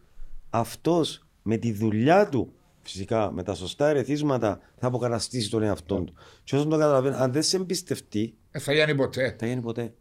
Έτσι. Και να του κάνει και τα καλύτερα πράγματα, και τα πιο σωστά, πάλι δεν θα επιτύχεις, διότι δεν σε εμπιστεύεται, το σώμα δεν αφομοιώνει. Σωστό. Και στα παιδιά μας, δηλαδή πρέπει να τους καθοδηγούμε σωστά. Όχι να ακούν αυτά που τους αρέσει. Ναι. Έτσι. Με ο γιος μας, πούμε, έρχεται σπίτι. Μου να δω παιχνίδι, έκανε κριτική. Θα του πω: δεν μου άρεσε αυτό. Το ξέρω, για το καλό. Η κόρη μου παίζει βόλεϊ, σπουδάζει γυμνάστρια. Ξέρεις, μου έστειλε προχτές, ας πούμε, θέλω μια εργασία, αυτό το πράγμα. Είναι 5 πράγματα. 1, 2, 3, 4, 5, κάτσε κάντα. Έτσι τα κάνω. Καταλάβεις τον άνθρωπο. Ναι, εννοείται. Μιχάλη, τώρα γιατί σου είπα, δεν ξέρω να πω σκεφτικά. Αντώνη μου, πάνω στην αποκατάσταση παίζει σημαντικό κομμάτι και τα εργαλεία, τα tools, τα μηχανήματα. Το οποίο είναι ένας συνδυασμός, για να ακούν οι φίλοι του podcast talks, είναι ένας συνδυασμός του φύσιο, σωστά, μαζί με σένα. Ένας τραυμαρισμός χωρίζεται σε 7 φάσεις. Η πρώτη φάση είναι του γιατρού. Ιδιαίτερα οι σοβαροί τραυμαρισμοί. Η γνωμάτευση και μπορεί να χρειαστεί χειρητικό. Ναι. Αν δεν θέλει χειρητικό. Η γνωμάτευση. Ναι. Η γνωμάτευση πάει μετά στο φυσιοθεραπευτή. Ναι. Στις τελευταίες 3 ή 4 εβδομάδες, ανάλογα με την απόφαση του επικεφαλής γιατρού, τον λαμβάνει ο προμονητής αποκατάστασης τραυματισμών. Πάντα σε συνεργασία με τον γιατρό, το φύσιο. Έτσι. Υπάρχει μια προοδευτικότητα. Οι τελευταίες 2 φάσεις είναι οι φάσεις που λέει ο γιατρός ότι μπορεί να ανεβάσει την ένταση. Ναι. Ανεβάζει την ένταση. Συγγνώμη, ενώ ο γιατρός που λέει, διότι πολλές φορές είχαμε δουν τα θέματα. Ναι. Είμαι σίγουρο ότι ο γιατρός πρέπει να είναι. Πότε να στο πω, ρε παιδί μου, τελευταίας τεχνολογίας. Ναι. Δηλαδή αυτό που σου λέει ο γιατρός, κάτσε και θα σου περάσει. Ο εγκέφαλος, μας βάλει το χέρι στον ύψο. Okay. Πότε να βγάλεις. Βγάλεις το σε 2 μήνες. Το χέρι σου μείνει και μισό. Γιατί? Γιατί ο εγκέφαλος σταματά να στέλνει μήνυματα εκεί και αδρανοποιείται. Άρα λοιπόν υπάρχει, μπορεί να πονάει, ας πούμε, ξέρω εγώ, τον τένοντα έξω πλάγιο. Μα υπάρχουν τόσα πολλά πράγματα άλλα να κάνεις για να συντηρήσεις τη φυσική σου κατάσταση. Γιατί να κάτσεις. Yeah. Και κάνεις, ας πούμε, 10 ασκήσεις επιλέγεις όταν σου δώσεις την γνωμάτευση ο γιατρός. Εάν, ας πούμε, τον ενοχλεί αυτή, αφήνεις αυτή την άσκηση, πας στην επόμενη. Δεν σε ενοχλεί, την κάνει. Και ούτω καθεξής. Και σιγά-σιγά καλύπτεις και τις 10 ασκήσεις. Άρα είναι 7 φάσεις ο τραυματισμός. Τα γράφει και μέσα στο βιβλίο αυτό η φάση αποκατάστασης. Μέχρι να επανέλθει ο ποδοσφαιριστής. Ναι, 7 φάσεις εξαρτάται από τον τραυματισμό. Εντάξει, δεν μιλούμε για αυτό. Αν μιλάω για τραυματισμό, μπορεί να είναι 3 μήνες να χωρίζει 7 φάσεις. Άμα είναι, ας πούμε, ένα τραύμα. Μιλάω για θλάση. Για θλάση, ας πούμε, εξαρτάται το βαθμό. Αν είναι 3ου βαθμού. Τότε χρειάζεται τόσο. Αν είναι πρώτο βαθμό, χρειάζεται τόσο. Φλάσι είναι ο βάσος και θέλει αδίποτε να επιστρέψει. Όχι, τώρα επειδή έχουμε και τα Ice Power, και σημαντικά μετά την άσκηση είναι η κρυοθεραπεία. Και ευχαριστούμε την Marathon Trading για την χορηγία αυτήν του Ice Power. Είναι ότι το καλύτερο για μετά από μια άσκηση για ανακούφιση των μειών. Πολλά σημαντικό κομμάτι. Περιπέζει με ο Μάριος, έπαθε θλάσσινο βάσος. Παίζω τένις, είμαι υπέρβαρος, είμαι 200 κιλά. Και ας πούμε, εγώ έγκαμνω. Έχει πολλούς που λέω πρέπει να κάνεις stretching μετά το παιχνίδι. Άλλοι λένε, είσαι τον καλύτερο ever Κύπριο τενίστα μαζί σου. Πριν τον αγώνα, τα stretching έχουν καταργηθεί. Πάμε στις καινοτομίες στο πλάνο προπόνησης. Δεν υπάρχουν stretching πλέον. Όχι. Απλά είναι δυναμικό ζέσταμα το οποίο πρέπει να γίνεται. Πρέπει να ετοιμάσεις δυναμικά το μυϊκό σύστημα που θα συμμετέχει στις κινήσεις. Καταλάβετε. Μετά, όταν είσαι πολύ κουρασμένος, το έντονο stretching μπορεί να σου δημιουργήσει άλλα θέματα. Δηλαδή, είναι προτιμότερο μία προπονητική μονάδα να κάνεις μία ώρα stretching, ειδικά stretching όμως, όχι πιάνουμε το web, βάλουμε το πίσω. Ναι, το έντονο. Μία ώρα είναι η καλύτερη αποδοτικότητα παρά μετά από μια κοπιαστική προπόνηση. διότι οι σύνδεσμοι τένοντες είναι κουρασμένοι. Αν τους τραβάς κι άλλο, ίσως δημιουργηθούν θέματα. Αλλά πριν δεν υπάρχει καμία έρευνα που να λέει ότι το stretching θα σε βοηθήσει να μεγιστοποιήσεις την απόδοση σου. Άρα δεν στέκει το τόπο. Όλα αυτά τα γράφει το βιβλίο. Γι' αυτό που είμαι πεθαμένος και ζω, είναι και τυχαία που με αποσπάσεις έτσι. Εθωρείς. Πόσο άλλο καιρό δούλεψα στην ανορθώση? 1,5 χρόνο. Δεν πάω κι άλλο. Ήταν... Μπορεί να ήταν η χρονιά που έφυγε πρώτος σκόρερ άλλο. Το 99. Έφυγες πρώτο σκόρερ του, έφυγα πρώτο σκόρερ της ομάδας. Η χρονιά 16 γκολ.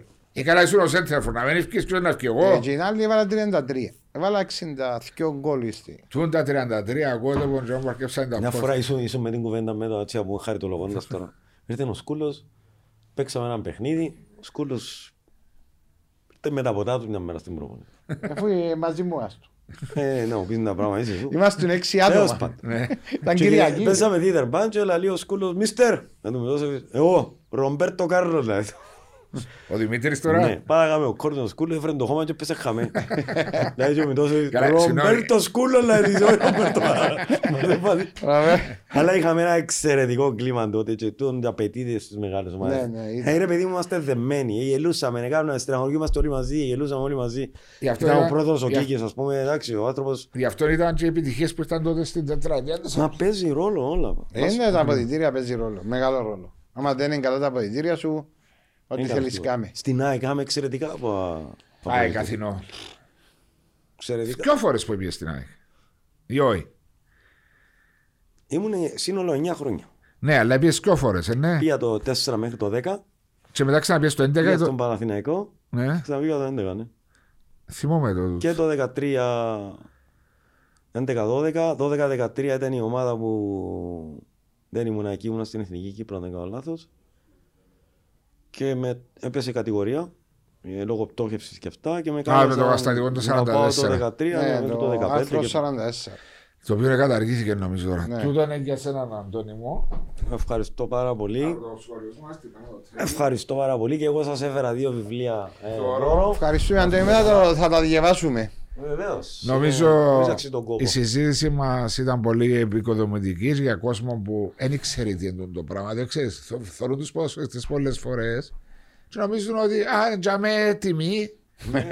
Αλλά που πίσω υπάρχει ένας. 90 λεπτά ένα παιχνίδι, αλλά για να γίνει αυτό το 90 λεπτά παιχνίδι υπάρχει μεγάλη. Ακριβώς, υπάρχει όλο το team. Ευχαριστώ πολύ για τον χρόνο σου. Και εγώ πάρα πολύ. Ευχαριστούμε, Αντώνη μου. Μαζί σας. Να είστε καλά.